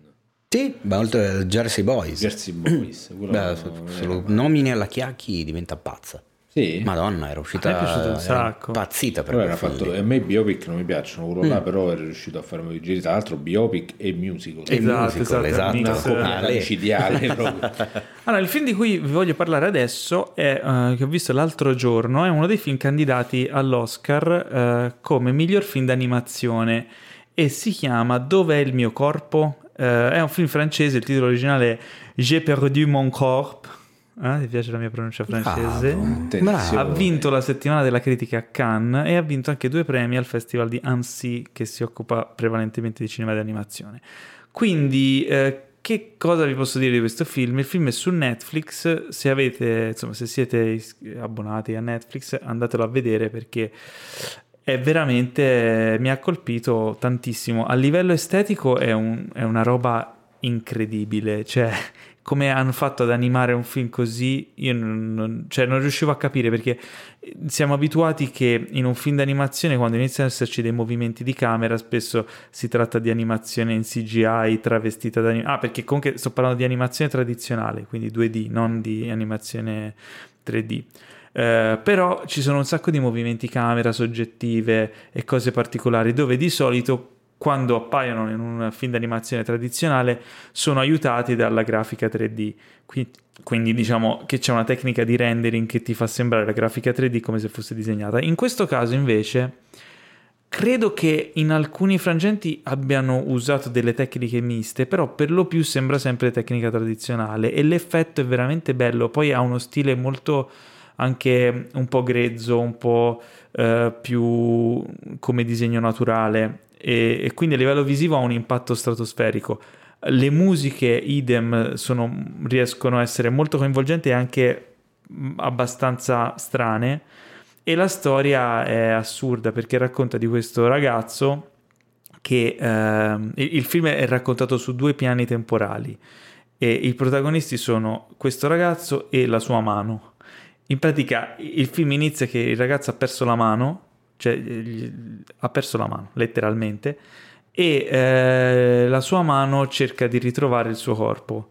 Eh, nel, alternata la storia della sua mano che cerca, quindi è molto surreale, la mano inizia a camminare inizia a cercare di ritrovare il corpo per ricongiungersi, eh, parallelamente vediamo la sua storia in un flashback per, fino ad arrivare a capire come lui ha perso la mano.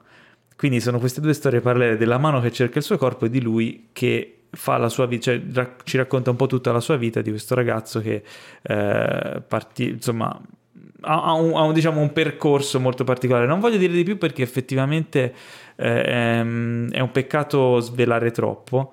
Eh, come avete capito è molto strano, ma è molto godibile perché comunque narrativamente è costruito bene, non eh, non è per niente confusionario, è molto poetico e in alcuni momenti riesce ad arrivare a dei livelli sia di tensione sia di poesia eh, veramente elevati. Straconsigliato. E onestamente ora non mi ricordo mm, che, che altri film ci sono candidati. Come... Chi altro c'è nell'animazione?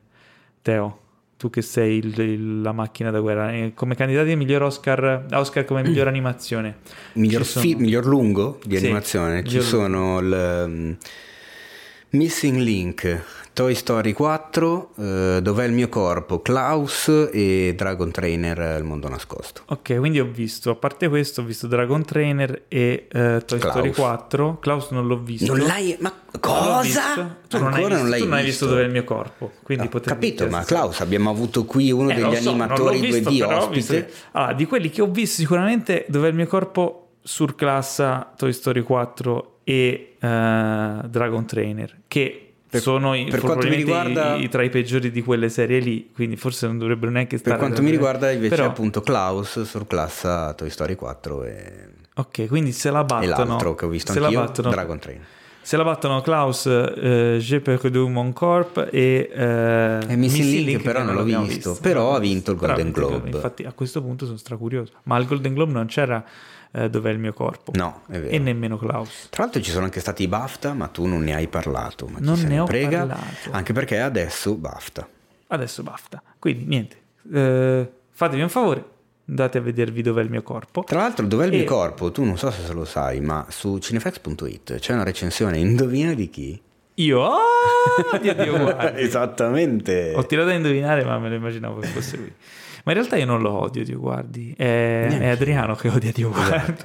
Però io voglio fare le magliette con scritto io odio Dio Guardi. Mi piace. Glielo, glielo, diciamo agli ascoltatori Anche, del allora, podcast che votate tra magliette. poco arriveranno le magliette del podcast. Che magliette vorreste tra Io odio Dio Guardi, Sento puzza di capolavoro, La puntata più bella della settimana? No. Eh, vabbè, Fatevi un, fa- ah, fatevi un, favore, assolutamente fatevi un favore. Sì, eh, Te ho visto lanciare Due di quelle che hai nominato ci sono già. Ci sono già, io eh le voglio, perché ah, non me l'hai regalata? Eh, per adesso poi le pubblicherò, le promuoverò, eccetera. Che eccetera. bello, non vedo eh, l'ora. Porteremo agli eventi. Io sono curioso perché ancora non l'ho visto di questo uh, Uncut Gems, Diamanti mm-hmm. Grezzi. Sono curioso. Ah, Chi l'ha visto? Tutti io. e tre. Tutti e tre l'avete sì, Pietro, sì, Enrico e io. Allora fate Purtroppo lo scannatoio, sì. vai. perché vedo già Enrico agguerrito. Beh, per guardare questo film, allora io no, non... agguerrito no, perché per essere agguerrito mi avrebbe dovuto suscitare qualche emozione questo film. Ah, no. ah eh, ragazzi, non tollero neanche il minimo spoiler, ve lo dico. Allora, questi due registi giovani, eh, al terzo lungometraggio, credo. Sì. Io il primo che guardo è questo, il, si trova su Netflix, anche il, pri, il, secondo si trova su Netflix, Good, Good Time. Time. Devo dire che bisogna volerlo vedere questo film perché per la prima mezz'ora non si capisce un cazzo, secondo me. ma lo dico perché è molto molto veloce, eh, si muovono tutti, entri nel, poi capisci che entri fondamentalmente in quella che è la quotidianità del protagonista. Esatto, assolutamente. La quotidianità del protagonista che è un gioielliere ebreo di New York. Un, scusa? Gioielliere. Ah, okay. Nora esatto. In, in, realtà non è proprio un gioielliere. Cioè... È un... Uh, sì, no, in realtà cos'è? Un venditore di... oddio, sì, potremmo chiamarlo gioielliere sì. in italiano, sì.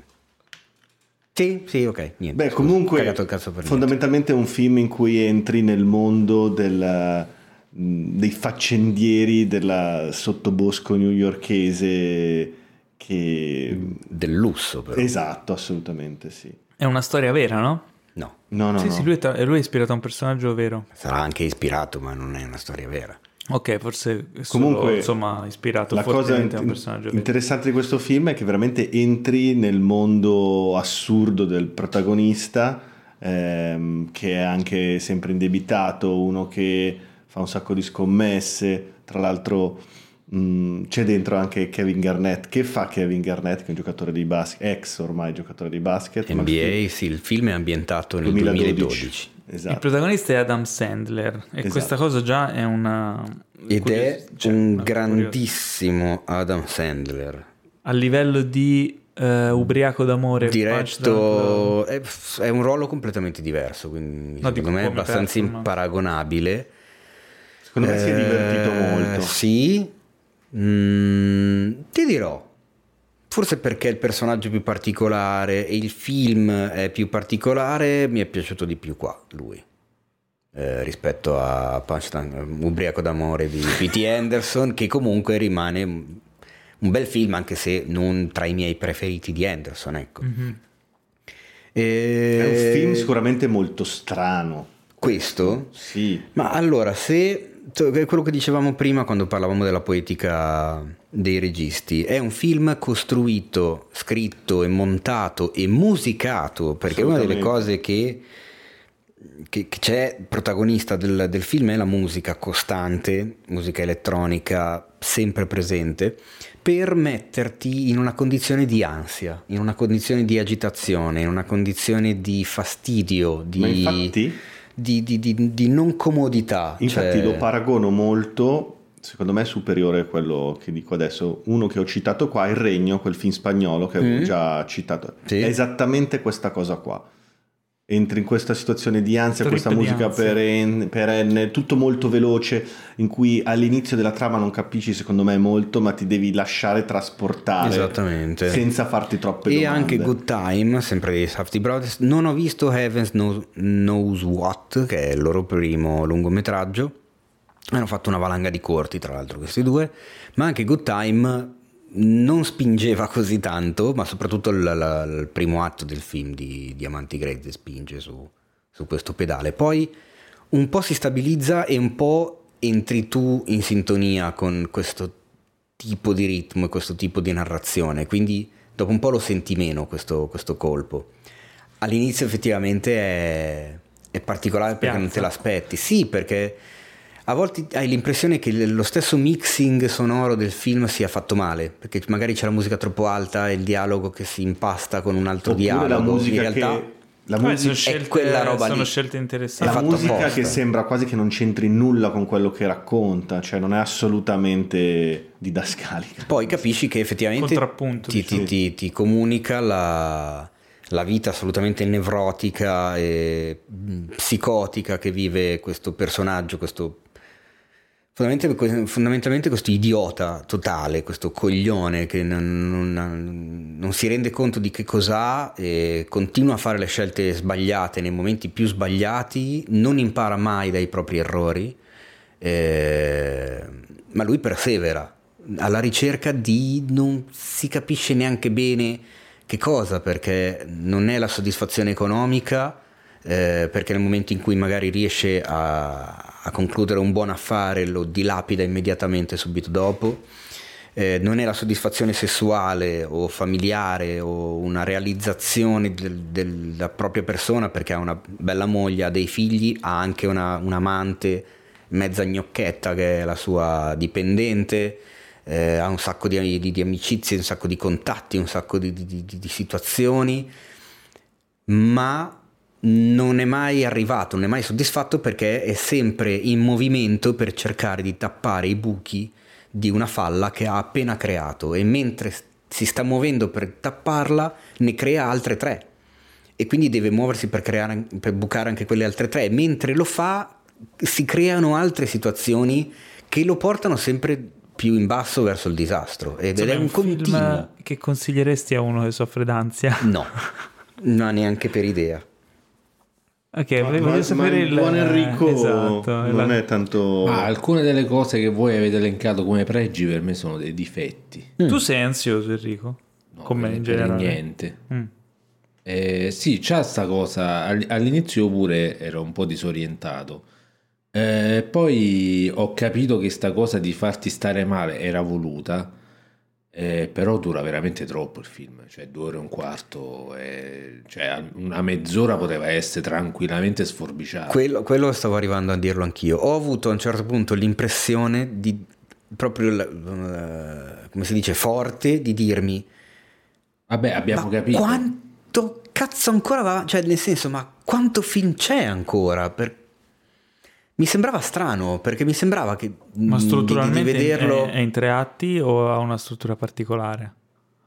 Perché a volte questa cosa qui può venire fuori quando un film è strutturato in maniera diversa. Siamo abituati tanto a vedere film in tre atti, quando trovi un film a cinque atti ti fa strano perché dici, ah ma non, è, non finisce ora, c'è ancora un pezzo, ah, ma non, Tipo Parasite fa questo effetto. Sì, perché... no, no, in beh, realtà no, in realtà no. No, no, no, non sto dicendo che annoia, però a un certo punto dici, ah ok, quindi è finito. Ah no, non è finito. Ma sai che faccio però fatica sinceramente a dividertelo anche i soli tre, i soli tre atti? E probabilmente ha una struttura particolare. Ma, ma, effettivamente la avverti questa cosa, perché comunque anche banalmente perché prima guardi la durata, dici vabbè un paio d'ore sono, vabbè, poi magari io sono strano, però io l'ho messo su a mezzanotte ho detto mezzanotte, le due, faccio in tempo, tranquillo a vedermelo. In realtà a un certo punto ti rendi conto e dici, cazzo ma è, strano, cioè mi sembrano già passate queste due ore. Eh, magari anche perché c'è questo ritmo a martello, no? Che probabilmente, stanca, probabilmente stanca è quella roba lì. C'è no, da dire che verso, il... verso il finale, non lo so, a me più sono entrato nel film e più mi piaceva il film, nonostante eh, tra l'altro, cosa strana, io che di solito empatizzo con, con, tutti gli sfigati, tutti i perdenti del cinema, io mi innamoro subito di loro e vorrei abbracciarli, coccolarli e dirgli che andrà tutto bene e mi commuovono.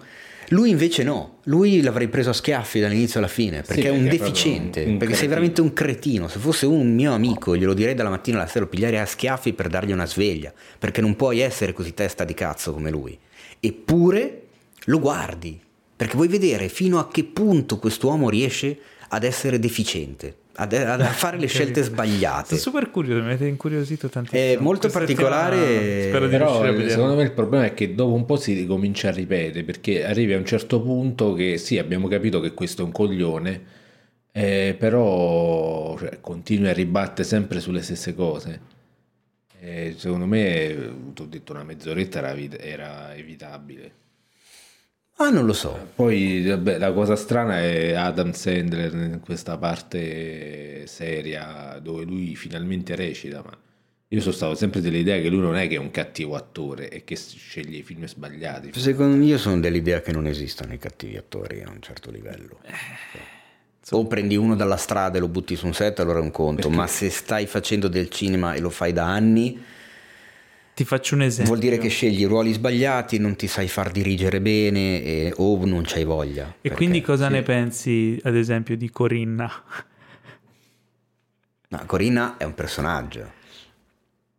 Eh, vabbè, per, Corina è, un, è, un'iperbole. Eh, Corina è il personaggio di, di, di, di Boris. Vabbè, Carolina andiamo, Crescentini andiamo di avanti, Boris. Andiamo avanti, dici, andiamo avanti. Comunque, dicevo, fatevi un favore, per quanto mi riguarda, recuperatevi Diamanti Grezzi su Netflix, ma anche Good Time, sempre su Netflix.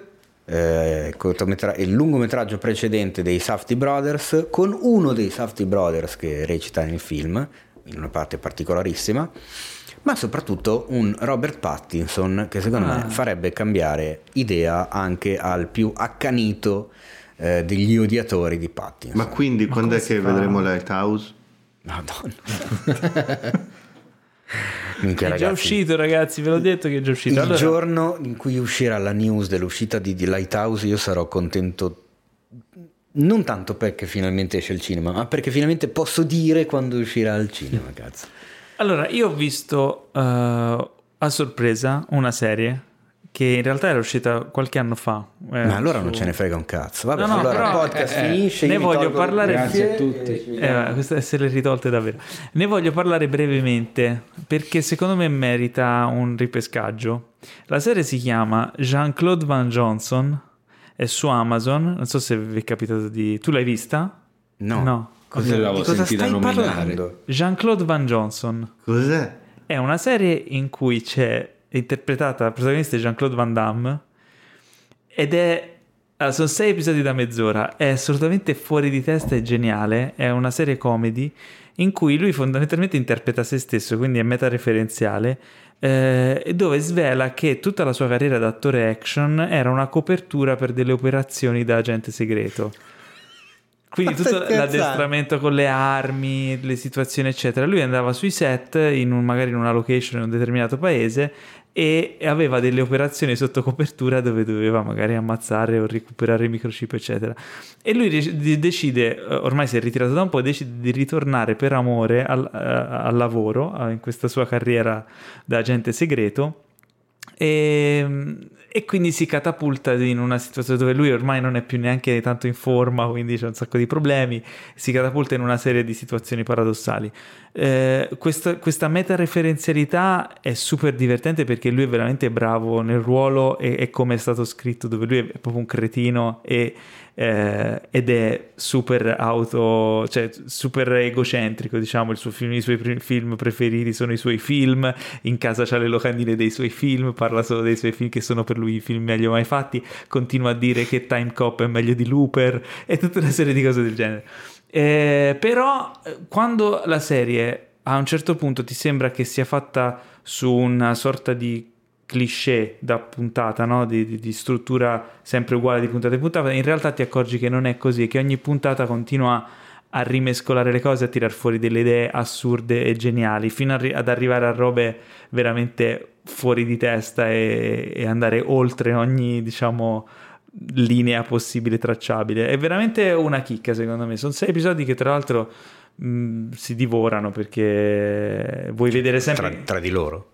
Sì, anche. Eh. Eh, vuoi vedere sempre che trovata ci sarà nella puntata dopo perché se ne sono inventate di ogni. Comunque, Jean-Claude Van Johnson consigliato.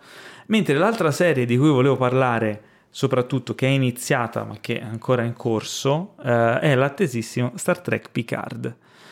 Ah, Star Trek quota 100. No, Star Trek Picard. Allora, eh, devo dirvi la verità. Star Trek Fornero. Devo dirvi la verità, sono sempre stato un po' preoccupato per questa serie, perché comunque si va a ripescare un personaggio iconico come Picard, che ormai ha una certa età, eh, Patrick Stewart, quindi insomma sembrava quasi una sorta di uh, fanservice uh, per, per, riprendere in mano stardom, il, il fandom di Star Trek.